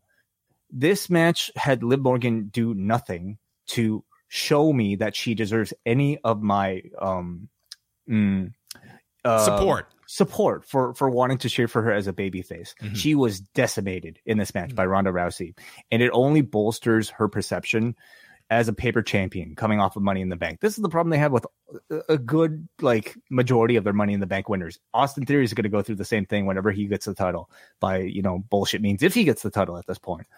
Um, it's just like it, it is disappointing, and I think so much of of your expectations, John, uh, or maybe your your viewing of this as um, something that's maybe a bit more positive, is the hope that Liv Morgan ultimately gets that story. I'm not as optimistic. You know, I don't think over the course of a month they're going to suddenly have Liv Morgan rack up so many wins and gain so much in experience that she's going to be competitive with Ronda Rousey. I think the next time around she's she's likely to luck Well, well I'll, t- I'll tell you this match. as well, Wai. Like, if you're coming out of this and Ronda, if you view this as her heel turn at the end of this, Hmm. and you're building to another match, I don't think I'd be advocating for Ronda to lose her first big match as a heel either. So, Yeah. she beating Liv. That to me is kind of now you've set the pieces where that's where as a fan you write off Liv at that point and that's Mm-hmm. you don't you don't take her seriously anymore. So they may have backed themselves into a corner here where it's either you have a solid heel in Ronda Rousey or you have Liv that you kind of have to take the title off of and then it's she really becomes this forgettable champion that had a joke of a reign that backdoored her way into winning the title and then found lightning struck twice and she was able to re- retain the title once. Yeah, and at that point, she would become no better than a Nikki Ash, you know, who in a year's time we've completely forgotten used to be a former champion. Um, this, to me hints towards, unfortunately, that that pattern, Mhm. and um, she was given nothing here. You know, I thought this was going to be an opportunity to show that she would at least be somewhat competent. She'd she'd somehow be able to use some sort of skill and smarts to perhaps actually get some sort of credible even if albeit a bit fluky win over Ronda, but they gave her no offense whatsoever. She did show toughness and a refusal to to to tap, I suppose, but it was not enough. And judging by this crowd reaction, that was the, the most concerning part of all. You know, Liv Morgan, who I think somebody eh, going back to Money in the Bank, everybody was so incredibly happy and wanting her to to win that. In this match, crowd was not into her at all. She got no support. Um, and I, I think for me at least, a big part of that is because they've given her zero credibility.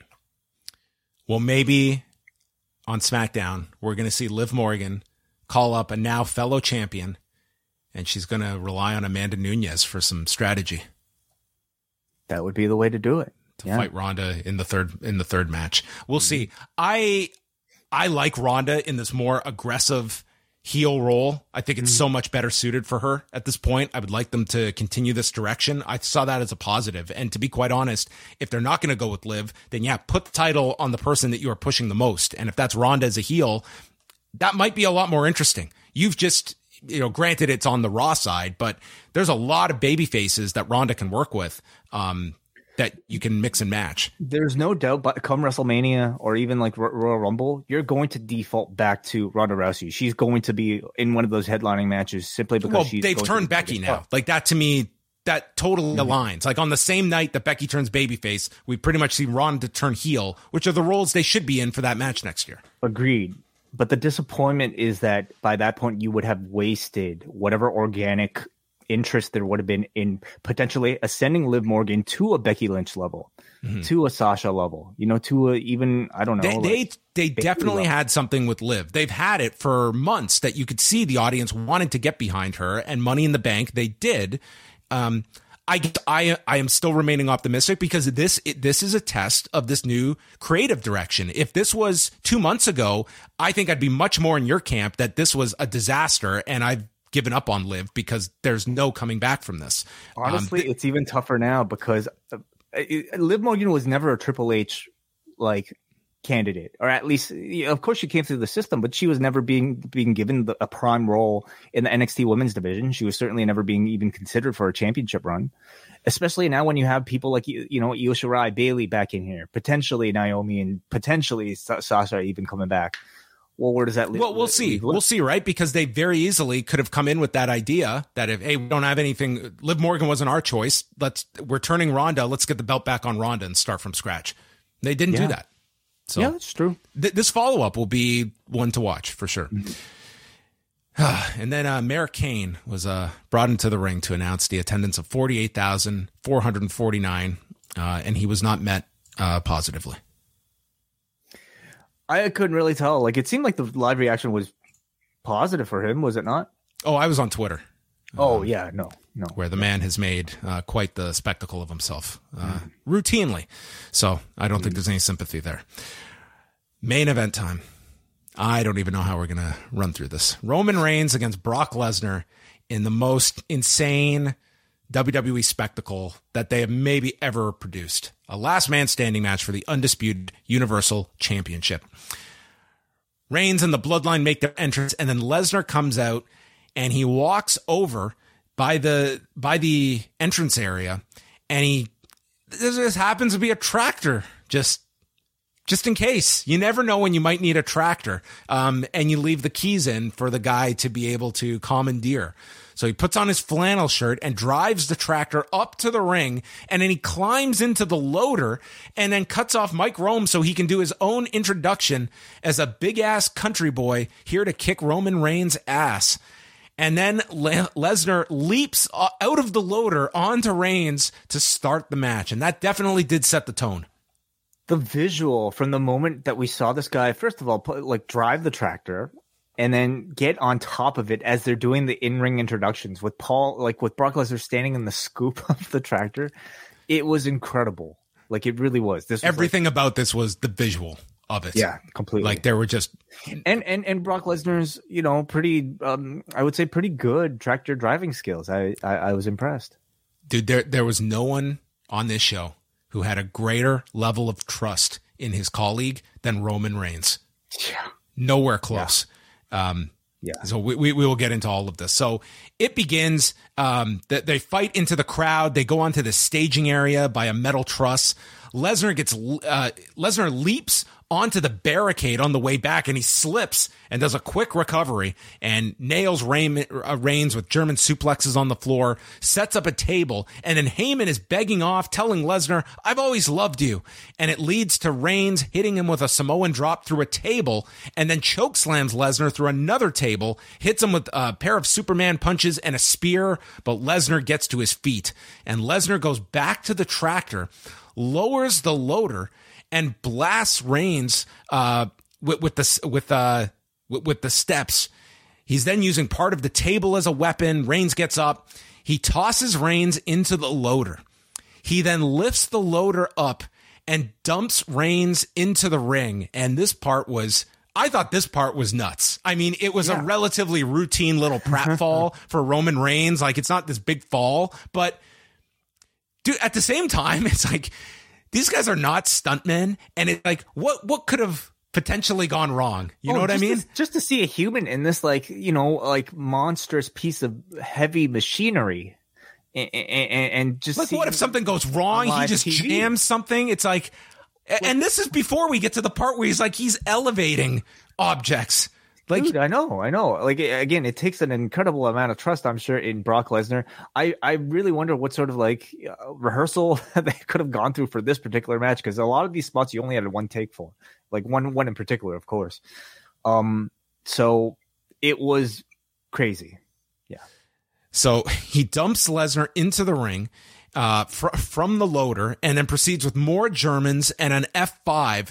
But Reigns gets up. He goes for the guillotine. Lesnar turns it into his own. Reigns is up. And then Lesnar gets into the tractor again. And this time he lowers it and he starts to shift the ring over. Cole and Graves are screaming because the ring is literally coming towards them. It's, it's moved across the floor. And l- then he uses the loader to tip the ring up. It elevates off of the floor. Reigns is in the ring. and he rolls out. This was fucking crazy. It was the most the the craziest visual I I have ever seen um, of of a professional wrestling ring in this state. This this being Roman Reigns, a man who made the determination this workplace is not safe right now during this pandemic. I'm going home. How about we get Brock 15 minutes into a match to lift up a ring? You're going to be in it and you're just going to tumble down to the floor. I'm sure it'll go great. And listen, it looks like it went fine, but d- dude, this was a, an ungodly amount of ambition and yeah. trust. And I, I I wasn't necessarily comfortable watching this. Like it looks like everything went fine. There were no hiccups in all of this, but my God, like you're doing this live. These yeah. are untrained stuntmen and you're doing pretty much like a movie scene here, a pretty mm-hmm. advanced one. Completely. Yeah. I would love to know how this was suggested. you had fans how, at ringside here. Like yeah. it's just there's a lot of variables here. I mean, how was this walked through? How how was this like determined to be safe? What sort of insurance people had to be around to dictate that this was okay and that you know you weren't putting other people's lives in danger by doing this? What production? Well, well they consulted the mayor of Knox County and said, "What would we be facing?" Oh, just go for want. it. No. Here's it's your right.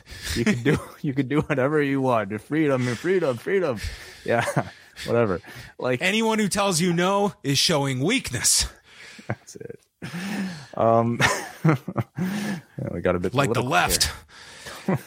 so, um, dude, this was, was, nuts. Amazing, like this was dude. like an all-time unbelievable spectacle. I mean, it's just it's one of those visuals that people will always associate with uh, Brock Lesnar and Roman Reigns. I, I, tweeted this out earlier, but like you know, we we we complain a lot about production in the WWE particularly overproduction when it comes to you know shit like c- eh, crazy camera cuts. Cameras in places that don't there doesn't need to be cameras. Uh special vr graphics you know for Xia Li coming out um that might look a little bit cool but then just feels completely like ridiculous after a few weeks. Uh birds coming out of riddle shoes. When they pull put their resources and their budget into spots like this instead of fucked up weird shit like sound effects and all that this is when this show is great. This is when this company is great. You know, stuff like the beer truck, stuff like the milk truck, stuff like any form of truck. Uh, this company tends to do pretty well. And this was a different level, though. Different I mean, level, yeah. Like, like, go back seriously and watch as this ring, the elevation it gets, and Roman, like, he has no control on where his body is going, what is going to land on the floor. Like, he is just crossing his fingers that I'm going to have an, a, a safe roll down this ring to the floor uninterrupted. And I mean, it was. Oh, I just mention, I could like, not imagine pitching this to this guy. And, and, just like how much trust do you have Brock Lesnar? Uh, do you have do you have in Brock Lesnar like using this heavy piece of machinery? And evidently yes. a whole lot because a man who's man, been known on live television to out of frustration, fucking chuck a car door into the audience. Well, it's that wild unpredictability that comes with Brock Lesnar that really makes him so special yeah. as a live performer beyond just his incredible size and charisma. It's it's just like what he's able to do with it. And and in this case it had nothing to do with his size. It's just, just strictly his craziness. The man is crazy. And you know what, in this case was a- able to execute that craziness flawlessly, I would say. In, in in one of the craziest best looking stunts I've ever seen in this company. I, I can't remember where, where I read it, but someone was joking like it was how they got him back to SmackDown last week. They bought him a tractor. He gets to what? take this home. it was a joke, but I mean, yeah, that's hilarious. Like, that is great. Anyway, he gets to ride. Imagine like him like riding it home on the highway. He just drives this from Nashville, Saskatchewan, checks it at the border. So it's just an unbelievable spectacle. And to, if you did not see this visual, like you will certainly see it. I mean, if they put this this highlight on on YouTube, just like the thumbnail. This will be oh, just the still shot of insane. Yeah, exactly. Yeah, crazy. The Usos are out. Paul Heyman gives him the title, eh, eh, Lesnar the title, telling him just leave, just just leave my tribal chief alone. And this leads to Heyman taking an F5 through the desk, and then Reigns spears Lesnar. Both men are down, and Theory's music hits. He runs down. Cole is noting the precedent that Seth Rollins set, and he blasts Reigns with the briefcase. But then Lesnar F5's Theory on the floor, and that's that's the end of theory. So he teased the cash in, but didn't actually cash in.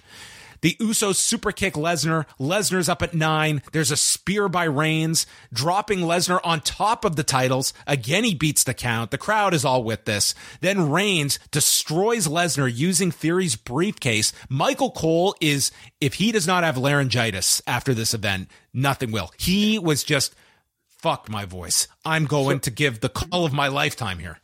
There's been a lot of discussion. I mean, once, you know, the whole Vince thing was announced, there was a lot of increased interest in how that would affect the commentary team. Did you notice any difference to you about the calls tonight? Um, it definitely felt like Michael Cole, and maybe it's reading into it. He definitely had a looser feel. I mean, in this match, he's yelling out "God damn!" He's mm. he's joking about wanting to go out drinking with Corey Graves last night, but Corey's at home sleeping. Um, it, it, there certainly was like a looseness, and I I cannot fathom that Michael Cole doesn't feel like the weight of the world is out of his ears. Mm-hmm. Like how how could you yeah. not feel that? To, to go from what it's been 25 years of this guy used to this and oh, now I imagine it's like phantom phantom it's like white phantom noise Vince. probably it's like no, it's probably, probably hears, he probably like wakes up at night hearing you know god damn it say new and vicious don't you dare say belt uh, Reigns, we could just go on and on about this. So Reigns uh, continues to get up. Cole's yelling, he's bionic or something. And finally, Reigns says, never come back. You're not welcome here as he hits him with the universal title and they bury Lesnar underneath chairs, the desk, steps, and Reigns stands on top of all this debris. They're yelling that Lesnar can't breathe and Reigns wins the match in 22 minutes and 56 seconds and Lesnar eventually rolls out of the uh, all of this that he's buried underneath. Cole's yelling he's not human. The Usos carry Paul Heyman out. Dude, Paul Heyman was just fantastic to watch here. This man was down for like a count of a thousand. And then Reigns is just walking away unassisted. And the final shot is Reigns putting his two belts up. This crazy pyro and fireworks goes off. I think all those unvested shares that Vince had to turn over that 2.7 million went into this pyro display at the end of this show and Michael Cole calling it probably the greatest last man standing match ever. And that concluded SummerSlam at 3 hours and 40 minutes. It was a crazy fucking match. Um craziest last man standing match I've ever seen. And I would probably agree with Michael Cole. I don't think there was much hyperbole in that statement. It it probably was the best last man standing match that I've ever seen. What what, what else would be a candidate? in your mind? There's been it's a list worth going through because there have been some great ones in, WWE. Like they are very good at laying out these matches. Whether it's up to you right now, Cena and Umaga comes to mind for me. That that happened. Was um, it this good? I, I'd have to go. Like, listen, this to me was. I have a weird time calling this like an all time great match. This was like such a spectacle is like the best word for it. What but, is a match? But like, uh, well, that's what that's what this was. Listen, this this was phenomenal to to watch. Like this to me is going to be an all time remembered match. Um, and, and maybe there will be pe- some people that at the end of the year, this is going to be one of their favorite matches of all time. Maybe you're right. It is a hard one to judge, especially for I think the hardcore wrestling fan who I think traditionally tends to favor work rate. This was not a work rate match. This was a spectacle match. But were you, this was a Jerry Bruckheimer film. Okay, it's yes. not winning the Oscar, but yeah. my God, was it two hours of explosions and and crazy effects and mm-hmm. CGI? Yes, and it was phenomenal. It was like the the Top Gun of of insane last man standing matches we have seen Brock versus Roman for what feels like a million times by this point. And and they've what, ended on the greatest note possible. Well, what sort of what sort of wrinkle were they going to add to this one to make it different from all the others? And remember, this was not. And they were coming off a really a really lackluster one at WrestleMania. I felt. What was the original plan for this? Before Brock, Orton, right? Yeah, it was Orton. Yeah, God, I can't I can't imagine what that would have been like. Uh, you know, anyway, com- in comparison to this, at least. So anyway, they. Hey, they hey were- Randy, re- remember a couple years ago at SummerSlam, we asked Brock to like drill your forehead open. Well, this time we want to use a. Uh, I know it would be Roman that he would be yeah. facing, not Brock, but it's like we want to use a a tractor and dump you into the ring. We're gonna we're gonna lift the ring up with you in it. Better yet, put Randy in the tractor. See how that goes. Oh Okay. God. um, but you know, like, what were they going to do to make this one different from the rest?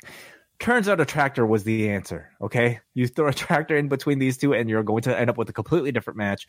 And really, I'm joking, but like, it turns out the last man standing stipulation ended up being a really great way to take you know the sort of explosive spamming finishers type of like style that these two have had developed up, up until this point and, and somehow turn that into you know something that was a bit more paced but still built drama but also gave you an excuse to continue to one up the ridiculousness of these finishers to the point where we're using vehicles now. You know, we're, we're tipping rings over. We're, we're just like throwing every crazy idea we have in there. But the key, and, and I think the thing that deserves the most respect was the, like the, the, the, the perfect execution of these tremendously dangerous stunts. Oh, th- this was tractor. there was a lot of danger. There was a high danger quotient in this match, and Mm-hmm. it's I, I don't really want to see people watch this and be inspired. That's like we have to top this.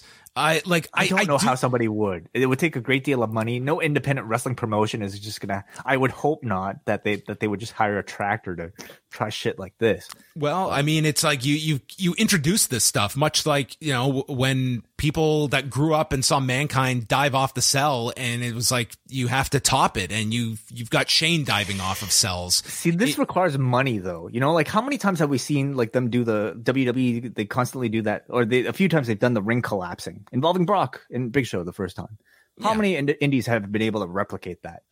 Some things you just can't do unless. Well, I'm not. I, I'm, I'm I'm talking even like in WWE uh, of doing more stuff like this. I just think like this this does open it, and you cannot deny this is probably what like 99 percent positively received by people. It was like how could you not? Like this was an utter spectacle from start to finish, and and people are raving about this, and the natural becomes like it worked, and when something works in wrestling, you try to heighten it.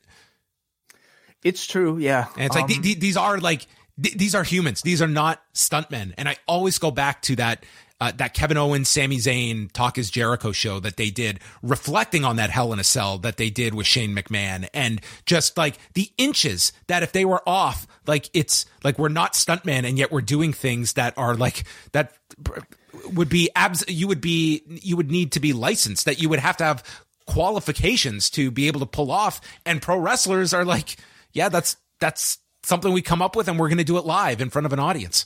I will say though, I would take Brock Lesnar lifting me up while I was in the middle of a ring and me gently rolling over to the side. I would take that any day over jumping off of the Hell in a Cell. Yeah, I, I, I will, I will push back a little on the term gently. Um, like it was, d- dude, he was like, he was rolling down and know, could, yeah. could have like landed on his head for all we knew uh, on the bottom there. Listen, it, it was, it was tremendous. Um, but it was also, um, I, I'm glad everyone was okay by, by the end of this whole thing. Yeah, yeah, certainly. Um, I would love to know the behind the scenes. I know they don't really do that sort of thing in the WWE, but like, God, it, it, someday, you know, I'd, I would love a, a Brock A Lesnar and E will get the the rights to uh this this rivals episode down the road. Yeah, Anyway, um, hell of, a way to go out on this show. I I I thought this was a really great show. Like I give I give it a thumbs up show. I think it was like a really well put together show. I think there's a lot of interest coming out of it, not just for the the changes that are going on, but just as a show on its own. Like if this had happened, um, you know, under like there was no creative changes. I still think this was like a really positively received show. The main event was spectacular. Um, I, I, I thought a lot on the show delivered. Not everything did, but what didn't, I still think got elevated by an overall opinion on the show that people were in a pretty good mood watching the show and they just kind of took it all in as a really entertaining start to finish show, depending on uh, whatever variances there were on some of the matches.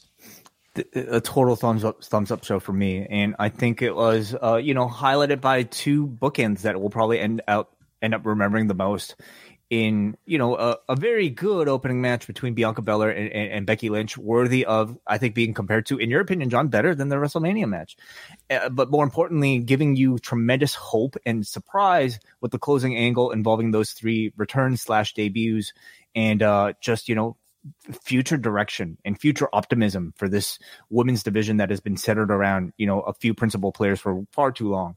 And then ending with one of the most spectacular things i've ever seen in this television show. Um you can't like those two things alone i think would, would be enough. But then the middle of the show i thought was very entertaining as well. You can argue about the build. We, we we're always disappointed in in the build. Um but I, I if, if, if the wrestling content is good, I tend to forget a whole lot of it, and history will as well. Logan Paul, I thought, put in a tremendous performance. Um, Pat McAfee, not the cleanest match, but crowd response was very good for it. Everything else was good to inoffensive, with the exception of maybe Liv Morgan versus Ronda Rousey, which to me was the weakest point of the show because I don't think they achieved their aim of generating more interest in in a rematch between the two. I certainly don't think it did Liv Morgan any favors, but of course it did set up a Ronda Rousey heel turn, which will be very important. Yeah, yeah, I, I think that it was uh, when you're talking about that match. Um, you know that the weakest stuff that, that, you could say on the show. Like Theory and Lashley was just what it was, but I mean that match and the Ronda Liv match, you're talking under five minutes um, that those matches uh, took place. So I think it's not going to be as as big of a detriment to to some. But yeah, I would say that would be maybe on the low side with the uh, the Rousey Liv. Um, I, I, wasn't as big into uh, the McAfee Corbin match, but to your point, like it it got over with the audience, and that ultimately is what you are aiming for. So yeah, it was a thumbs up show. I think that uh, a lot of people were very high on the show, and rightfully so. Mm-hmm. Uh, all right. Well, at this point, we we are going to say goodbye to John, and I'm going to say goodbye to John because this will be the last show that I'm doing with him for quite a while because I'm off to my paternity leave after tonight. So, John, thank you ahead of time for uh, the incredible amount of work you're about to embark on as you yes. continue to embark on uh, every single day on the site. And uh, I want to thank everybody in advance who will be joining us, um, you know, in my place uh, throughout a number of our shows. What else is coming up this week? Uh, I'll be back Sunday night with Karen Peterson. We're doing a G1 podcast show, so look out for that. PostWrestlingCafe.com. It is a new month coming up, so uh, we will be covering the G1 right through the ending on uh, August the 18th. And then Monday night, I am back with Andrew Thompson for Rewind to Raw, so you can look forward to that over the next uh, two nights. And uh, I'll chat with you in a month. See you later. All right, everybody, just me and you and the feedback. So at this point, if you're a double double ice cap or a special patron, uh, you should have the link to call in and you can get your thoughts on the show. You can also send in a super chat if you would like me to read it. And this show comes to us sponsored not only by our Post Wrestling Cafe patrons, by Simon Todd, Uncle D from the Cho, who sends $20 as well as two other $5 super chats, mainly asking about the UFC. And that's why I asked John if he'd seen the UFC. He had not. So I'm not going to read those ones, but I will read this one. This is Uncle D from the Cho. Congrats to Wai and welcome back, John. How did the OSHA allow this match? Vince forever. That, of course, being the Occupational Safety and Health Administration. I have no idea. I would love to know. Um, part of me wonders um, how much, how much uh, clearance uh, was was necessarily had for a uh, man lifting a wrestling ring with a forklift. Thank you for so much for the support, Uncle D from the Cho, and uh, we love hearing from you as always. Let's go to a first call here. We got a Hansi. Hansi, welcome to the show. It's just me and you. On? What's going on? I don't, dude, man. What the call is? Uh, I, I, well, for all, I, I hope John is, you know, uh, like you know, Gary himself up for a month, man. I, I, know that guy deals with a lot, so I, I, all the power to him and all that. But um, I, I gotta say, man, this show absolutely sucked. No, I'm joking. No, no, the, show was uh, it was pretty good. Like, thing is, like, I, I was not looking forward to this show at all because of the build. But I, but like, I always state when when pay per views happen, that if you watch it as a one off, these shows are always like amazing. As so if you're someone that watches this one off a month, you probably don't even think that WWE is like that bad, like that everyone says, because you're not watching it weekly. I just hope the follow up, like this, this is always the case. Like the, the, the show's good. I hope the follow up is good, but I actually there's things to look forward to with Io Shirai or IYO SKY, and uh, like like that was a really pleasant pleasant surprise. I, I, would say that the best matches were probably the opening match, and I thought the uh, I thought the main event was probably like really, really, really, really, really, really good. Um, probably the second best Roman Reigns, and uh, I still, I still lean towards the first match they had at WrestleMania 31 as being like the one of their best. I, I know people were hating on that one, and people always kind of like dismiss it. But I, I think if you go back and watch that one, that one's actually like one of their best ones that they've ever done. And I gotta say, like, I've never really been a fan of a lot of their matches. They, they reached the Austin and Undertaker level. Cause I never really thought Undertaker and Austin had never been strong together uh, in mm matches, right? So I thought this was really, really amazing. I, I, I noticed in the beginning even that like, like that the Raw commentary team were like, like were like I thought it was like Excalibur and these guys because they're actually naming moves. Like they, I never really heard them often name moves and all that kind of stuff. And you know, I just thought it was um I, I just thought it was a, a really really good pay per view. And I, I just want to say what's it called before I go away. What's it called? Uh, uh, I'm gonna miss you for a month, bro. Um, congratulations on everything. You're going to be a good father. I, I, you, you, and your wife. I met her one time. She's, you're going to be great parents. So all the best to you, man. And uh, just don't worry about this wrestling shit. And I, I promise, Pollock's watching later on. I, I won't.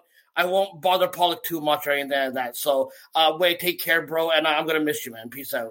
Thank you so much, Hansi. I'll, I'll miss the uh, constant calls from you as well. And uh, don't don't worry, like Pollock will will be more than happy. I, am sure to to speak with you as as will all of our uh, guest hosts. I'm sure uh, a constant presence that we we enjoy in the show, Hansi. So thank you for that. Take it easy, bro. Yeah, man. Um, yeah, you know, like uh, Hansi brought up a lot of the uh, possible changes here with the commentary team, and so much of it, I don't know if it's just because I've learned to tune out uh, wrestling commentary, at least WWE commentary for the most part, but it's not something I'm necessarily paying attention to to see if there are differences or not. So maybe that's something, um, you know, I will do, like, uh, you know, in, in, in the weeks ahead, especially when I come back a, a full month uh, from now to notice if there's any discernible differences. Um, some of it is is relatively subtle that I, I don't know how much of us can can really figure out um, until maybe something you know something happens or, or, something is said that that is that much more of a special case.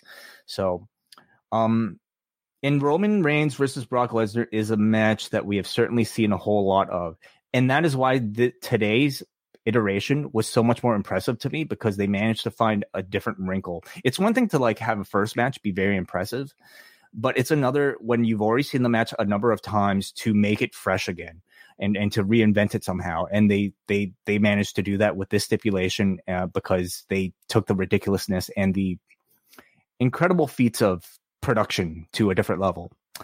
So thank you for that, Hansi. We uh, get a super chat here from Slim Sieber, who sends five dollars. Thank you, Slim Sieber, for the super chat. He says, "Love to post early. Congrats on the new arrival Wai. Enjoy your paternity leave." Thank you so much for that, Slim. Much appreciated. At this point, we go to forum.postwrestling.com where all of our patrons get a chance to leave their feedback to uh, any of our shows that we do live here. So th- first, we go to Manny from Pacoima, who says, First things first, I can't believe I drink the same type of water as the maximum male models. SummerSlam was really good. The stadiums make the shows feel bigger and important. The main event was a spectacle, and I give props to those involved in putting the match together. It was a, as it was a very fun watch.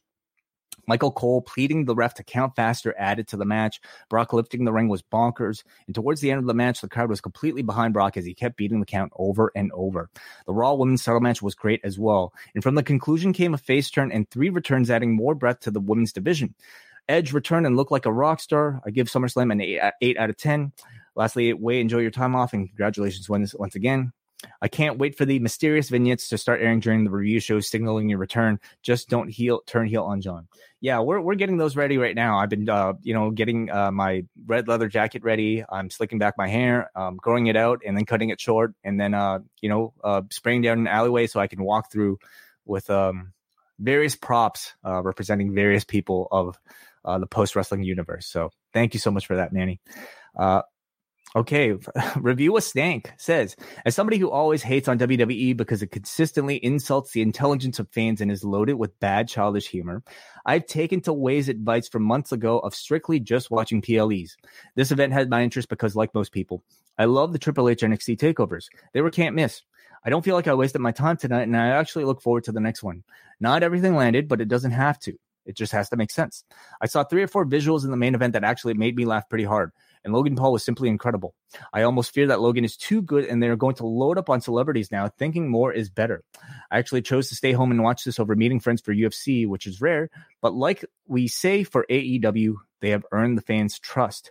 In my eyes, WWE did a pretty good job of earning back mine tonight. Not enough to watch the TV, but enough for me to log on here tonight and give credit where credit is due. Thanks, guys. thank you for that uh, review with Stank. Um, I I think it again was incredibly important that this show under what is perceived to be a new regime, even though Triple H is, you know, finishing up a lot of Vince storylines, it was so important for them to deliver, um, just to kind of build on that optimism that, you know, a lot of people went to Monday with and were disappointed by.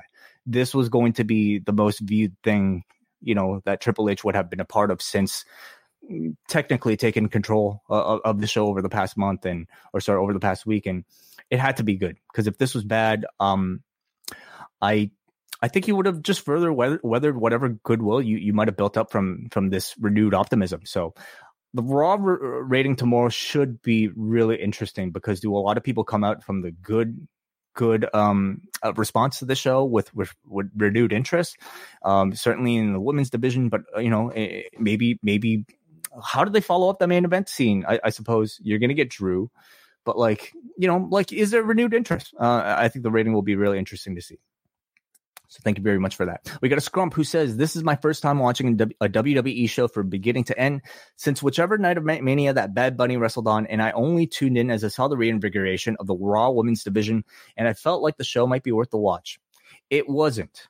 None of the matches interested me or kept my attention. I just don't get what people see about Pat McAfee, and the main event had too corny of a finish for me to even semi enjoy. Most people will disagree, and that's fine, as I've not enjoyed main roster WWE since SmackDown was on fire post the last brand split. WWE is at its best when you two recap it in an hour to an hour and a half. Hopefully, Triple H can make enough changes to where I can make time to watch their weekly shows again. Uh, all right, so yeah, I mean, it's not still going to be for everybody. Um, and you know, I get a good sense of like, you know, what scrump, what you're, what you're into, you know, from of course, like reading your feedback all these years, and this sort of spectacle laden production um, is is not going to capture the interest of of everybody. Um, I will say, you know, harkening back to like the highlights of the Attitude Era. I mean, that was certainly a, a time of a lot more spectacle in their production than it was in ring content. And those are the memories that I think a lot of us leave with. And I would say there's an expectation for WWE to focus not just on in ring content, but to, to, do crazy shit like this from time to time. And more often than not, in trying to do crazy shit, they've really struck out. You know, they've like they've they've tried crazy stuff and it just like it, it's crazy stuff in the worst ways. You know, like I don't know, some some goofy ass like zombie thing or like uh Lashley's sisters or just whatever, like a live sex celebration, you know, just get, get things to get people talking for all the wrong reasons. Tonight they tried some crazy shit, and I thought they got people talking for the right reasons. So it's not for you, for you, and that's totally fine. We got a John Taylor who actually has a super chat here with ten dollars. Thank you so much, John Taylor, who says, "Enjoy your time with the family Wai. You earned it." Wrestling related, I noticed Michael Cole said WWE fans instead of WWE Universe. How about that? Very interesting, if so. Uh, we also have Simon Todd, Uncle D from the show, who says sends ten dollars for diapers. Thank you so much, Simon, Uncle D. Um, I appreciate that. We got a Felipe who sends a 20, 2500 Chilean peso super chat. Who says, "Have a great break time Wai. Thanks for the great for, thanks for been great. I had a great time tonight. Ready for F1 tomorrow. So I did completely get your message here, uh, Felipe, but." Um, I will be talking to you about the Hungary Grand Prix tomorrow as well. So I'm looking forward to that whenever I, I get time to watch it. We continue here with our feedback thread. Who said uh, we got a man from Tennessee who is actually in attendance. He says, "I actually went to SummerSlam tonight. I'll try to keep this as brief as I can. I thought the show was a lot of fun, as I've never been to a stadium show before. Match of the night for me was definitely Roman and Brock, and that was the most loud the crowd was all night. Funniest moment of the night was whenever Logan came out. Some dude yelled, fuck you. Lots of boos for Logan, but by the end, I didn't hear any boos. And the biggest waste of time was for Seth and Riddle. What the fuck was that? Anyway, overall, I really enjoyed myself. Hopefully, it came across well on TV. Question How long till Liv loses the title, turns heel, and blames us for the fans for the loss? Um, I would say, Matt, um, if you know Nikki Ash or like any sort of other uh, paper champion is, is any indication, it, it'd be relatively soon. Maybe as soon as Clash at the Castle if we're going to get that rematch right away. But although, like, with Ronda just turning heel, will we get Liv turning heel right away? Um, possible, possibly. Um, as for um Seth and Riddle, um, maybe it was a bit of a waste of time. I think they wanted to maybe satisfy some of the audience who paid a ticket expecting to see both of those two. And if they weren't going to get a match, then at least, you know, a big pull apart, some sort of appearance, getting to a chance to chant, you know, sing along with Rollins' song was probably the most that they were willing to, at, at least just a bit of a make good, perhaps. That's the sense I got. And then we got a Chris Kent who says, Good luck to you, Wai, on the next few weeks. You shall be missed. Thank you, Chris. As for tonight, the back to back news from Becky turning to Io walking out had me jump out of my seat in excitement. This is enough that I can't wait for Monday to see how the women's landscape plays out. The idea of Io versus Asuka uh, in the near future gives me goosebumps. The one issue I had with the evening was surrounding Liv. Between the cash in and not knowing full well she didn't win the match, she really is not portraying a face and I have no idea why I should root for the girl who is clearly on a different level, yet somehow has managed to take advantage of the situation in order to win. Other than that, I'd say thumbs up show. Started really high, ended pretty high. Middle was as ex- expected. Uh, I'm in total agreement with you, Chris. I didn't think the uh, match did Liv Morgan any favors as a babyface. What didn't add to it beyond that, it's one thing for Ronda Rousey to attack Liv Morgan but then she went on and attacked the referee. And as we've learned from Becky Lynch, as we've learned from Charlotte, anytime you have somebody freak out and you know commit some sort of big act in in the attempt to turn heel, they're gonna get cheered, and that's what happened tonight. Like Ronda left, you know, getting some applause and getting some cheers from her whipping around this this referee. So I thought they took it a step too far, and um, again, didn't help. You know what lack of babyface traction Liv was getting out of the match anyway. We got a Brian from New Jersey who says, I thought this was a good show overall, bookended by strong, memorable moments. I really like the opener and the battle lines drawn between with surprise returning names excited me. Main event was an incredible spectacle. You could only collapse and cut open the ring so many times. So it was time to tip it over. I'm all for Ronda going heel out of tonight, and I'm guessing Logan Paul is the new Shane McMahon. I'd say he's better than Shane at this point. I'm not really afraid to make that statement. Like he seems way more of an athlete and way more coordinated than Shane was. Shane can jump off of high things really well. Um he could and that's about it. Like I, I think Logan Paul's striking looks be- better. Like he's probably had, he certainly had more legit. I mean, the man, you know, was in an ex- exhibition bout with with Floyd Mayweather. You know, so um, let me know, chat room, what you guys think. Like Logan Paul or Shane McMahon? Like who is who is the better one at this point? Uh, we go to a, another call. Jake, Jake, welcome to the show. Logan Paul or Shane McMahon? Who's better? Uh, Logan, hundred hundred times anyway. So, anyways, yeah, I just I just uh, came back uh, from a friend's house. Uh, we are watching uh, SummerSlam together today, and um, uh, yeah, it was pretty good. I really enjoyed it. Um, I don't know if you guys mentioned it yet, but uh, considering how much we've seen from from Brock today, and considering that how much we saw that report uh, from Bryan Alvarez about what happened backstage with Brock. Um, mm-hmm. do you think that this is going to be uh, uh, his days in the WWE might be numbered in your opinion?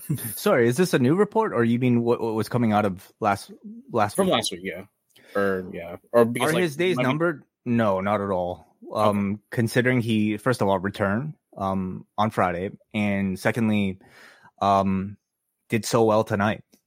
Um, I feel like coming out out of this show, things are probably better than ever. Um, with with Brock Lesnar and his relationship with with the WWE. Again, I I I don't exactly know like what what went down with him backstage. I don't know what his current relationship, uh, what got him to come back, what his current relationship is like with with the with with Vince or with the new regime but something tells me that um, there's not enough reason for him to leave just because Vince isn't there because I don't see any mm-hmm. change in their usage of Brock Lesnar. If anything, I can only see them using him better. Um, and not booking him in, perhaps in right. the same sort of stale situations, you know? Yeah, I mean, I, I, mean, I mean, I was wondering about that because it did look like he was having fun tonight. Like, you know, he was he was oh, having oh, yeah. one hell of a time, and yeah, he was he was he was really enjoying himself. So, uh, but yeah, I mean, I, I, the stadium looked great, and I'm kind of interested on what it will look like uh, next month. Uh, and a totally different crowd. I'm pretty excited with, pretty excited about the uh, the Wales crowd, uh, the UK crowd in general as well. So it's going to be a completely different atmosphere. Um, I, I, to be honest with you, I'm really looking forward to uh, Roman and Drew uh, coming up. Uh, so uh, yeah, I'm really interested in how that's going to look next month with another stadium show. So see what differences differences they'll make to keep it special with these. You know, we're having more of these stadium shows, so it'll be interesting how they how they're going to go along with that. So, well, we know the crowd. We know the crowd will be incredibly hot for that show. You know, as like UK crowds always are, and um, I don't know if Roman versus Drew will be a match that will top my like. You know, I don't know if I'll be buzzing like this coming out of that particular mat- match. Um, I but you know, like it'll be a more um I think average or at least like it'll still be good. I'm sure as these two have, have had good matches before, sure. but like it won't be the spectacle. But that doesn't mean it won't be, you know, exciting and that um, you won't get a great entertaining show out of it because again, I think the crowd support will certainly be there. You might get a new champion. That's that's a prime spot for a title change, I would say. Yeah, definitely do to that. Just want to catch up with you uh, one more time, Wai, and thank you so thank you so much for the great work that you did. Um, especially in recently in all in all these years. So uh, really looking forward and really excited for you, man, for this new adventure uh, with the family. So really uh, bless your heart, man. So really proud of you and uh, can't wait to uh, until we uh, talk again talk again in the future. Thank you, Jake. Thank you as as always for contributing to the shows and and always you know keeping up with us. So much appreciated. Sweet, thanks. All right, let's continue here with the feedback. We got a Muggin who says, of all the matches Reigns and Lesnar have had over seven years and three WrestleMania main events, this last main last man standing match was on the higher end of their catalog. It was a bonkers main event, and that tractor spot will be in every highlight package to the end of time. The Becky Bianca saga got the ending it deserved, and it was a real it was real cool seeing them gain respect for each other with a handshake. Perfect symmetry from last year. And it was another great match, and the Bayley return was tremendous along with Io Shirai and Dakota. It's easily the high point of SummerSlam. Man, do I feel sorry for SmackDown.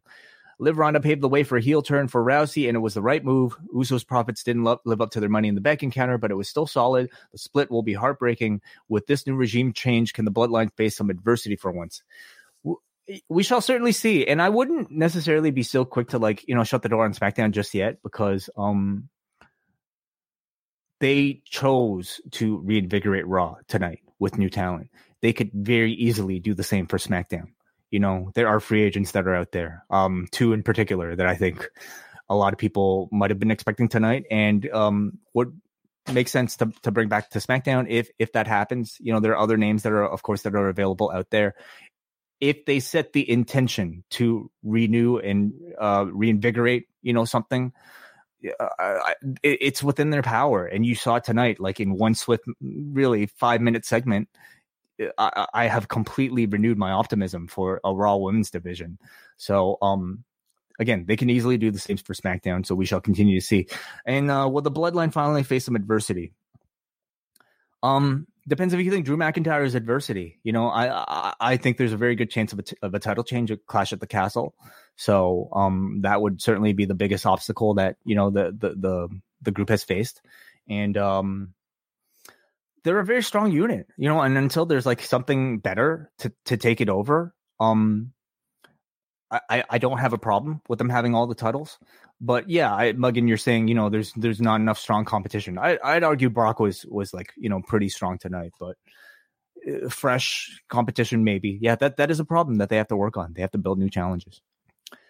Uh Bloodline versus Judgment Day at Survivor Series, please. God, that would not be strong competition, Albert. Um the Judgment Day are like Rey Mysterio and Dominik are stronger than the Judgment Day. I mean, that should that should really be the feud at this point. Uh, okay, we got Nas who says thoroughly entertaining show. I loved it. Roman versus Brock over delivered by a mile. Best line of the night was Graves telling Michael Cole, "I liked you better when you weren't allowed to have an opinion." I laughed so hard. The commentary was so good. You know, uh, I've really missed some of these lines, so maybe maybe you guys are right. Maybe there's a bit of difference because um, I've I've just kind of learned to tune them out. But thank you for uh, the, the notes. And we're going to end things off tonight as we approach a two hour broadcast and a lot of great feedback from you guys. But we're going to end with perhaps the most important and the greatest of all. We go to New Jersey.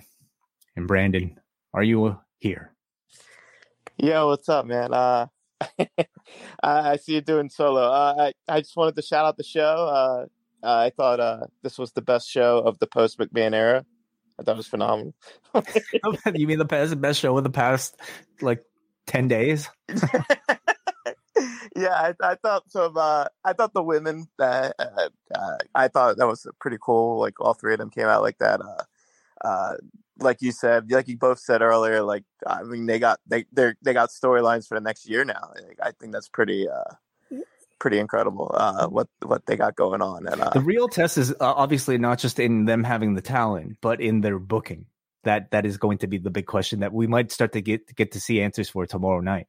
But they certainly have laid the foundation for change. And, and like you said, like Triple H, uh, his hallmark is uh, how uh, he really uh, had a keen eye for the women's division in NXT, mm-hmm. and uh, I, I'm I'm curious to how, like you just said, like how they're going to book the women's division uh, for both. Uh, um, I, we're not even going to call it brands, and there's not going to be the, the, brand split or whatever. Blah blah blah. Mm-hmm. For both shows, like curious how what they're going to do with the women. Uh, uh, very very optimistic. I think I think uh, they have a chance to uh, right or wrong and uh, with their with their blank canvas and uh, and and do good. Uh, hopefully, uh, hopefully it, it, turns out right. Uh, what they got going on. Uh, that's it. That's it. oh, it's like, like a very normal call from you. Yeah, like, man. Uh, what the uh, hell? And uh, I, I also want to give you a shout out. I know we won't be here for you for a while, and uh, I wish you, you know how to reach me. Uh, yeah, I, I, I, get I get the feeling I'll, I'll be hearing plenty from you. Absolutely, but uh, I just want to wish you, your wife, and then the baby good health. And Thank uh, you so much. Positive vibes. I'm positive vibes. I appreciate it. Thank you, Brandon. As always, always appreciate your contributions as as well as everybody uh, choosing to watch us right now on the YouTube. Thank you to to everybody who's been with us and has continued to stick with us even after the post daily news updates. John will be working his ass off, as will uh, everybody uh, who will be attached to the site. You know, especially people like uh, Andrew Thompson, who uh, will continue to bust their ass twenty four seven. There are going to be so many people that are be, be helping out and continue to help throughout throughout um, uh, everything that we do at Post Wrestling. Uh, almost too numerous to mention. So I encourage you guys to check out all the content and to s- send your feedback to them because um, we like it always helps. It's always nice to know that people are listening you know first and foremost. So i read every piece of feedback like every every comment that you guys leave there even if it's not very nice i will at least read it and i'm at least grateful that people are pay, paying attention. So I, I will say like if you're just you know out there and if you don't even want to send a super chat just just leave a comment. Send send us a tweet responding to something join the forums and leave some feedback join the discord and let us know what you guys think about the shows so thank you guys. Thank you for supporting post wrestling and i will talk to you guys in a month's time. Bye bye